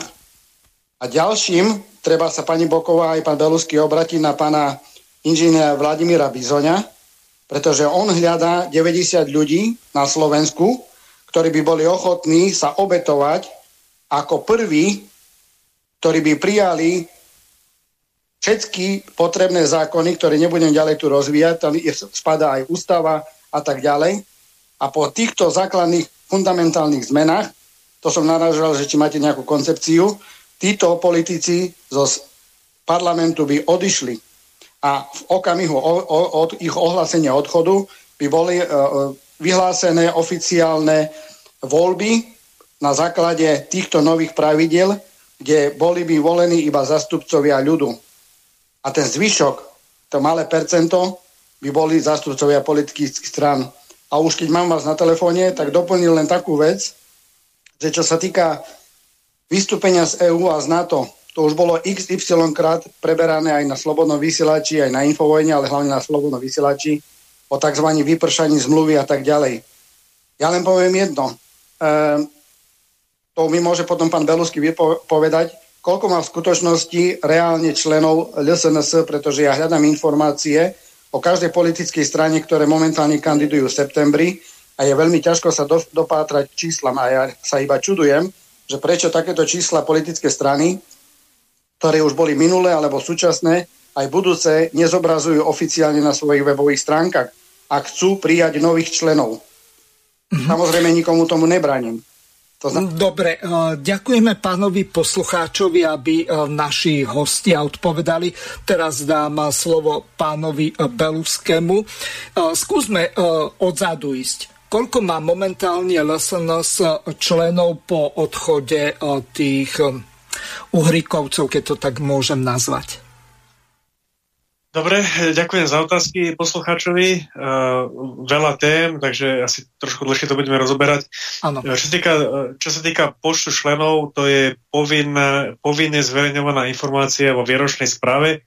Všetky výročné správy všetkých politických strán sú zverejnené na stránke ministerstva vnútra, čiže uh, tam sa môžete dopatrať k tým informáciám. Každá politická strana tam. Len takto, jedna veľmi dôležitá vec Gogol mal kedysi, ak si dobre pamätám z ruskej literatúry, uh, takú, uh, neviem, či to bol román, Mŕtvie duši.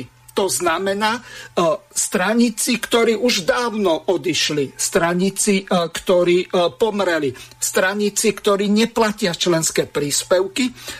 Ja si spomínam, že kedysi to bolo tak, že Skoro každá politická strana mala v stanovách uvedené pri povinnostiach členov ten, kto nezaplatí členské príspevky a nedohodne splátkový kalendár, tak bude vylúčený zo strany. A teraz e, dokonca aj smer to mal. Neviem, ako je to u vás, ale nie je to až tak dôležité. Dôležité je to, že e, máme nejakých nominálnych členov, ktorí e, sú podľa mien tam uvedení, ale neangažujú sa v strane, neplatia členské príspevky, um, kašľu alebo neurobili to tak ako u Huliaka, uh, kde uh, údajne v Národnej koalícii tri štvrte uh, členov je na odchode, lenže pán Huliak napríklad v Infovojne povedal, že len šiesti oficiálne požiadali o vystúpenie z Národnej koalície. Takže tu ide o to, že Jedna vec je to, o čom hovoria. Prepáčte, e, pán poslucháč, e, no, e, z Česka volá Katka, na chvíľu vás preruším. Máme volajúceho poslucháča z Čiech. Nech sa páči, môžete hovoriť. No, dobrý večer, tady posluchač Vy jste tam před nějakou dobou mluvili ohledně těch dotací ano. že slovenský zemědělci nemají různé ty dotace, tak se si, se si zeptat, proč teda ty dotace, vlastně to jste nerozvinuli dál, proč ty dotace vlastně slovenští podnik eh, zemědělci nedostávají, ať už živočišné nebo rostlinné výrobě. A co jste teda potom, nebo co takhle vla, eh, poslanci Slovenské republiky, které vlastně byl, jestli to dobře chápu, je i pan Beluský vlastně poslanec ještě v Národní radě, co poslanci, případně vláda Slovenské republiky udělala proto, aby ty dotace vlastně ti zemědělci dostávali. Jestli to můžete dál, dál rozvinout, protože eh, to se tam řekli kolem toho málo. To je zatím vše, díky na skle. Ďakujem veľmi pekne. No, pán Pelusky, skúste vysvetliť to, ako je to vlastne s tými dotáciami. Vieme, že pán Figel vyjednal katastrofálne podmienky a Dokonca e, sa to ani nevrátilo do toho pôvodného stavu, ako to malo byť, že bolo nejaké prechodné obdobie na ochranu západných farmárov a to pretrváva ďalej. Tak ako je to s tými dotáciami? E, pán Hazucha, len chcel by som ešte dokončiť e, tú odpoveď predchádzajúcemu poslucháčovi, lebo chcel som zareagovať, ale ste ma prerušili. Ja poviem, poviem aj dotáciám, ale aby som teda dokončil. E, e, samozrejme, jedna z odpovedností každej politickej strany, aké, aké, aké je to zverejnené číslo počtu členov je reálne. E, to ja neviem posúdiť, že keď niekto povie, že má 3000 členov, či to je pravda alebo není. To, to sa jednoducho nedá, nedá overiť. Určite tam, určite tam nejaká vata je. Politické strany nezverejňujú počet členov na stránke kvôli tomu, že to číslo sa mení každý týždeň. Proste niekto vám odíde, niekto vám príde. Zverejňuje sa len číslo k 31.12. ku koncu roku. Si viete pozrieť, ako sa vyvíjala členská základňa, či tam ani tak nie je podľa mňa zaujímavé e, to číslo, ako skôr ten trend, či vám to rastie, alebo či vám to klesa e, pri tých jednotlivých politických stranách. Uh, u nás, keď sa pýtalo, že koľko máme myšlenov, tak je to okolo tisíc, presné číslo neviem, ako som povedal, mení sa to a ja osobne nemám na starosti evidenciu e, členské základne, ale je to okolo tisíc, čiže stále máme pomerne e, veľkú členskú základňu aj napriek teda odchodu e, týchto našich odidencov. Potom, potom poslucháč hovoril o tom, ako neverí politikov a že chcú zmeniť ten systém, aby 70% zastúpení boli ľudia a 30% politické strany. Ja som počul veľa rôznych názorov od rôznych ľudí, že ako by chceli zmeniť systém, aby neboli politické strany alebo boli iba čiastočne politické strany a podobne.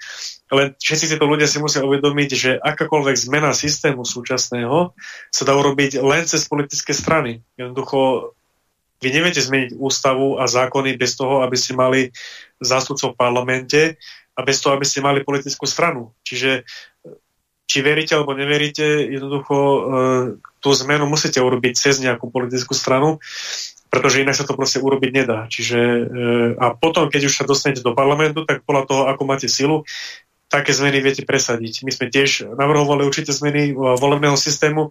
My sme chceli, aby nebol na Slovensku jeden volebný obvod, kvôli tomu, že že veľa poslancov je z Bratislavy a sú potom otrhnutí od reality, tak sme chceli aspoň, nech, aspoň mhm. minimálne sú dva volebné obvody, Bratislavský kraj a zvyšok Slovenska e, osobitne. E, a chceli sme tvoriť tú debatu, či teda je vôľa možno to zmeniť ešte nejakým iným spôsobom, ale nebola, poslanci to zarezali, čiže toto téma sa nepodarilo rozvinúť ďalej.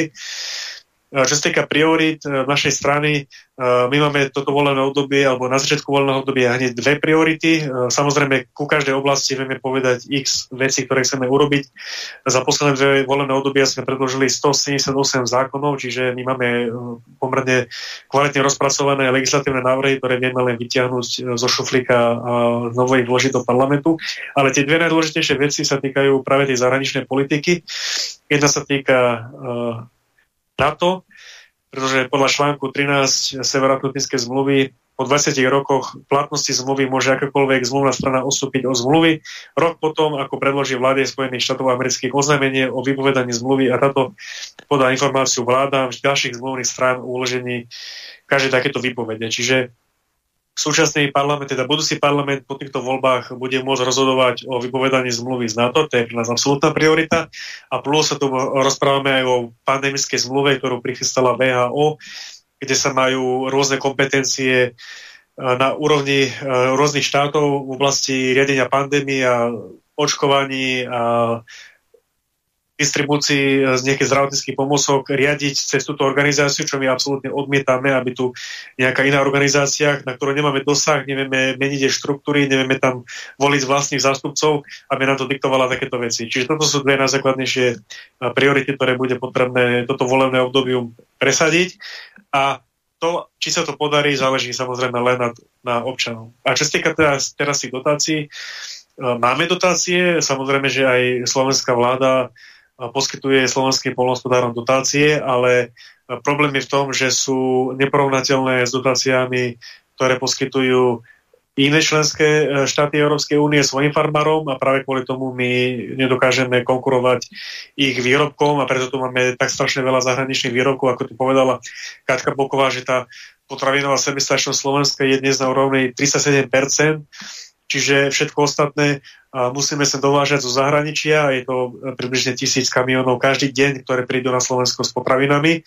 A pritom ešte pred e, vstupom do Európskej únie to bolo viac ako 70% a ešte keď sa pozrieme viacej do histórie, tak to bolo viac ako 90%, čiže naša slovenská pôda dokáže produkovať potraviny, ktoré dokážu uživiť našu pôdu.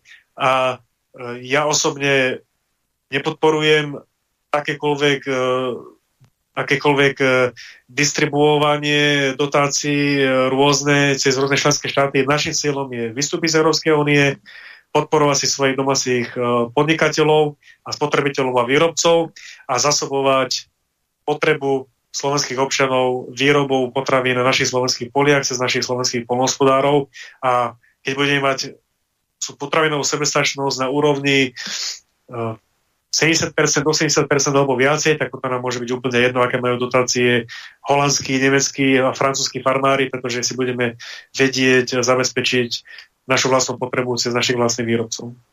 Pán Belusky, opäť máme tu toho istého poslucháča zo Slovenska, respektíve z Nemecka. A Jozef, ste opäť Jozef. vo vysielaní. Pán Belusky, mám ešte jednu dôležitú otázku a to je ohľadne týchto re, volieb, ktoré budú ja som sa registroval teraz e, digitálne na ministerstve vnútra Slovenskej republiky pre voľbu zo zahraničia. Na obálkach hlasovacie listky si musí každý volič stiahovať z internetu sám na voľbu poštou. Mňa zaujíma otázka, ak som dobre niekde zachytil informácie, či máte takéto informácie, že LSNS bude na, na tomto centre ministerstva vnútra na Driňovej 22, kam budú prichádzať hlasovacie lístky zo zahraničia. Údajne sa jedná o okolo 300 tisíc e, hlasov, e, občanov, ktorí žijú v zahraničí, čo cirka predstavuje asi 10 e, z oprávnených voličov. Tak hlavne sa mi jedná o to, či bude tam LSNS mať zastúpenie a či môžeme mať nejaké fotografie, videá a tak ďalej o priebehoch týchto volieb, lebo tam máme najväčšiu pochybnosť. Ďakujem pekne. Budem počúvať iba uh, cez vysielania, aby som neblokoval linku. Mm, dobre, ďakujem. Takže ako je to so zabezpečením volieb ohľadom korešpondenčných volieb? Máte tam obsadené to svojim človekom v tejto komisii? Ďakujem za otázku. Na kontrolu hlasov zo zahraničia je zriadená špeciálna volebná komisia, do ktorej má možnosť každá kandidujúca politická strana nominovať svojho zástupcu. My sme tak už urobili, aj keď je termín, myslím, že niekedy koncom augusta, dokedy tak je potrebné robiť, ale my sme to urobili prestihu, čiže máme nominovaného aj člena, aj náhradníka, v prípade, že by ten člen z nejakého dôvodu sa nemohol uh, v tých, počas tých volieb toho šítovania zúčastniť a myslím, e, pokiaľ mám správnu informáciu, tak zaregistrovaných je už cez 30 tisíc e, ľudí, ktorí požiadali o voľbu zo zahraničia, čo predstavuje e, pomerne, veľkú, pomerne veľké číslo hlasov, takže naozaj tí ľudia zo zahraničia môžu reálne ovplyvniť výsledok volieb.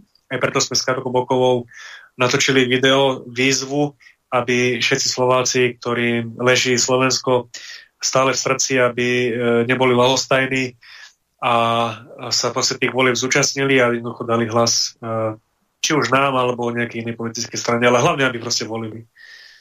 Ja som to video videl, nemám ho tu pripravené, lebo vás mám tu obidvoch, tak to by bolo nosenie dreva e, do lesa alebo vody e, do potoka alebo do studne, tak e, Katka, môžete povedať, že čo ste na tom videu povedali?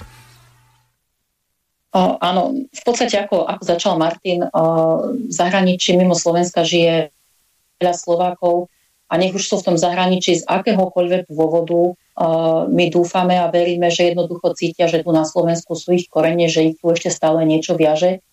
A už či sa rozhodnú vrátiť alebo nie, či ich nejaká situácia donúti sa vrátiť na Slovensko. Ak to, ak to naše Slovensko majú čo je len trošku v srdci a záleží na tom, ako budeme pokračovať, aby sme sa nestali nejakou liberálnou kolóniou, aby nás tu jednoducho nezavalila tá LGBT propaganda, aby nás tu nezahltili nelegálni imigranti, tak nech sa teda podujmu na to a naozaj v tom stručnom nejakom kroku sa prihlásia do voľby poštov. A nech do toho smelo idú všetci takíto potenciálni voliči zo zahraničia, pretože ako Martin povedal, tej špeciálnej komisii bude aj človek za ľudovú stranu naše Slovensko, ktorý dohliadne na to otváranie obálok, naščítanie hlasov a ktorí žijú v západnom svete, vidia, čo sa tam deje ako tie krajiny prichádzajú o svoju identitu, ako tí ľudia zo západných krajín už musia utekať pred tým multikulturalizmom a ak to nechceme tu na našom maličkom Slovensku zažívať, tak jednoznačne musíme, musíme sa spolu podieľať na jeho ďalšej budúcnosti. Takže asi toľko k tým hraničia. Myslím, že zajtra je posledný termín, 9. august, je ten hraničný termín, do ktorý treba o voľbu poštou požiadať. Kto tak neurobil, žije v zahraničí, tak má možnosť to urobiť. My na to dohliadneme, aby to prebehlo v poriadku. Myslím, že štátna volebná komisia povoluje fotografovanie podpísaných zápisníc. My máme aj v ostatných okreskových komisiách svojich členov, takže takéto ščítavanie bude odsledované. Každý, kto si povie, že nejaký hlas alebo jednoducho ísť k voľbám je zbytočné, alebo dokonca, že hlas pre národné síly či pre nás je strátený, to určite nie je. A ja by som sa ešte rada na chvíľočku vrátila k tomu poslucháčovi, myslím, že Jozef sa volal. Áno. A, pretože, áno, ako povedal, ako povedal Martin, a, jednoducho súčasne je systém nastavený tak, že veci sa dajú meniť iba cez politiku, cez politický systém, cez politické strany. Iná možnosť aktuálne nie je. Posluchač Jozef spomínal Vládka Bizonia. Vládko Bizon je na kandidátke ľudovej strany naše Slovensko a áno, zároveň dáva dokopy tých 90 odvážnych ľudí, ktorí by potom nejakým spôsobom spolupracovali s ním na tej zmene možno volebného systému. Takže aj Vládko Bizon je takou vlastovičkou, ktorý je to odhodlaný človek zanietený dlhoročne, ale asi teda si tiež uvedomuje, že jednoducho tá zmena zatiaľ musí nastať práve cez nejakú politickú stranu a on sa rozhodol, že mm, tú dôveru vloží práve do ľudovej strany naše Slovensko. A k tomu nášmu takému stručnému programu jednou z našich zásad je znižiť počet poslancov zo 150 na 100. To je aspoň taký malý ústupok v rámci toho, čo by teda asi bolo naozaj možné zmeniť. My sme za to, aby sa platy politikov a vysokých štátnych úradníkov znížili a chceme ich naviazať na výšku minimálnej mzdy. A ja som si istá, že v takomto prípade by sa tie 10 tisíce kandidátov ponížili, pretože z politiky by nebol biznis, ale opäť služba verejnosti. Takže asi stručne k tomuto. No a môžeme sa tu baviť o zmene politického systému, môžeme sa baviť o tom, že by teda o, o nás, o ľuďoch mali rozhodovať nejakí bežní ľudia, odborníci a tí zanietení ľudia, mm, ale možno, že aj naša kandidátka je takým signálom k tomu, že, že sme na kandidátke ľudovej strany naše Slovensko aj osobnosti individuality, externisti. Sme takými lastovičkami, cez ktoré môžete tie svoje potreby takto prenášať, ale pokiaľ na Slovensku budú dôchodcovia živoriť, pokiaľ sa ľuďom nebude dostávať zdravotnej starostlivosti a pokiaľ našim deťom budú uh, indoktrinovať hlavičky, tak je menej podstatné, aký politický systém žije. Čiže to sú tie základné priority, o ktorých som hovorila, čo zaručuje Ústava Slovenskej republiky a čo je pošliapávané. A to je tá zdravotná starostlivosť, bezpečné školstvo, bezplatné školstvo a tak ďalej. To sú, myslím si, tie najhorúcejšie témy, plus teda vystúpenie z NATO, ako spomínal Martin, na základe, na základe tej výpovede zmluvy a takisto teda vystúpenie z Európskej únie, o ktorom sa dnes bavíme. Výborne, Katka. Posledná zvuková ukážka. No a tretia vec, ktorá je tá najpodstatnejšia, ktorú LSNS nám zatiaľ na toto nenašlo vstúpili do Európskej únie, a to je to, čo hovorím, my sme si vyrokovali nezávislosť v oblasti kultúrno-etických tém. Preto napríklad dnes Brusel nemá na nás páku, ako napríklad tú dekadentnú sexuálnu výchovu pretlačiť do škôl iba tak, že máme politikov, ktorí to sami robia za nás. Napríklad, že Olano behalo po Orave, slubovalo ľuďom, že nás ochrání pred genderizmom a potom tam dali ministra zdravotníctva, ktorý presadil na Slovensku transgender vyhlášku, ktorá dnes znamená, že môžete ísť na e, matriku a zmeniť si v občanskom preukaze bez ničoho len tak definíciu, že už nie ste žena, ale zrazu ste muž. Slubovali na Orave, že nikdy sa to nestane, že oni sú chrádza proti tomu a dali ministra, ktorý to urobil. Lenže my teraz, keď vystúpime jednostranne, bez teda toho Maďarska, Polska a Česka, len sami sa rozhodneme, že ideme, tak Európska únia, predtým ako s nami podpíše celú úniu, tak nám prikáže tak, ako dneska prikazujú Srbom, tak, ako prikazujú africkým štátom, že chcete celú nejakú dohodu s Európskou úniou, nech sa páči, tu máte zoznam zákonov, ktoré chceme najskôr, aby ste schválili.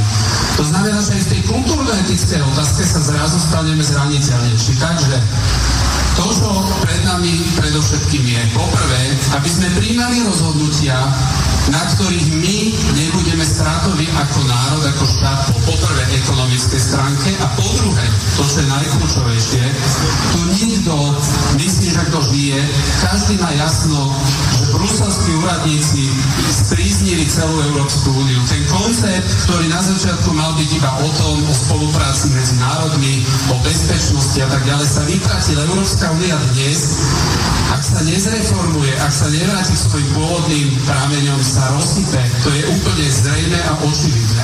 No dobre, e, nebudem to prehrávať e, celé pán Belusky. E, ospravňujem sa aj vám, aj našim poslucháčom. Bolo to z mítingu, kvalita je taká, aká je. Predpokladám, že ste aspoň čiastočne rozumeli. Môžete reagovať na pána Tarabu, na kultúrnu autonómiu. Nech sa páči. Dobre, ďakujem. Ďakujem.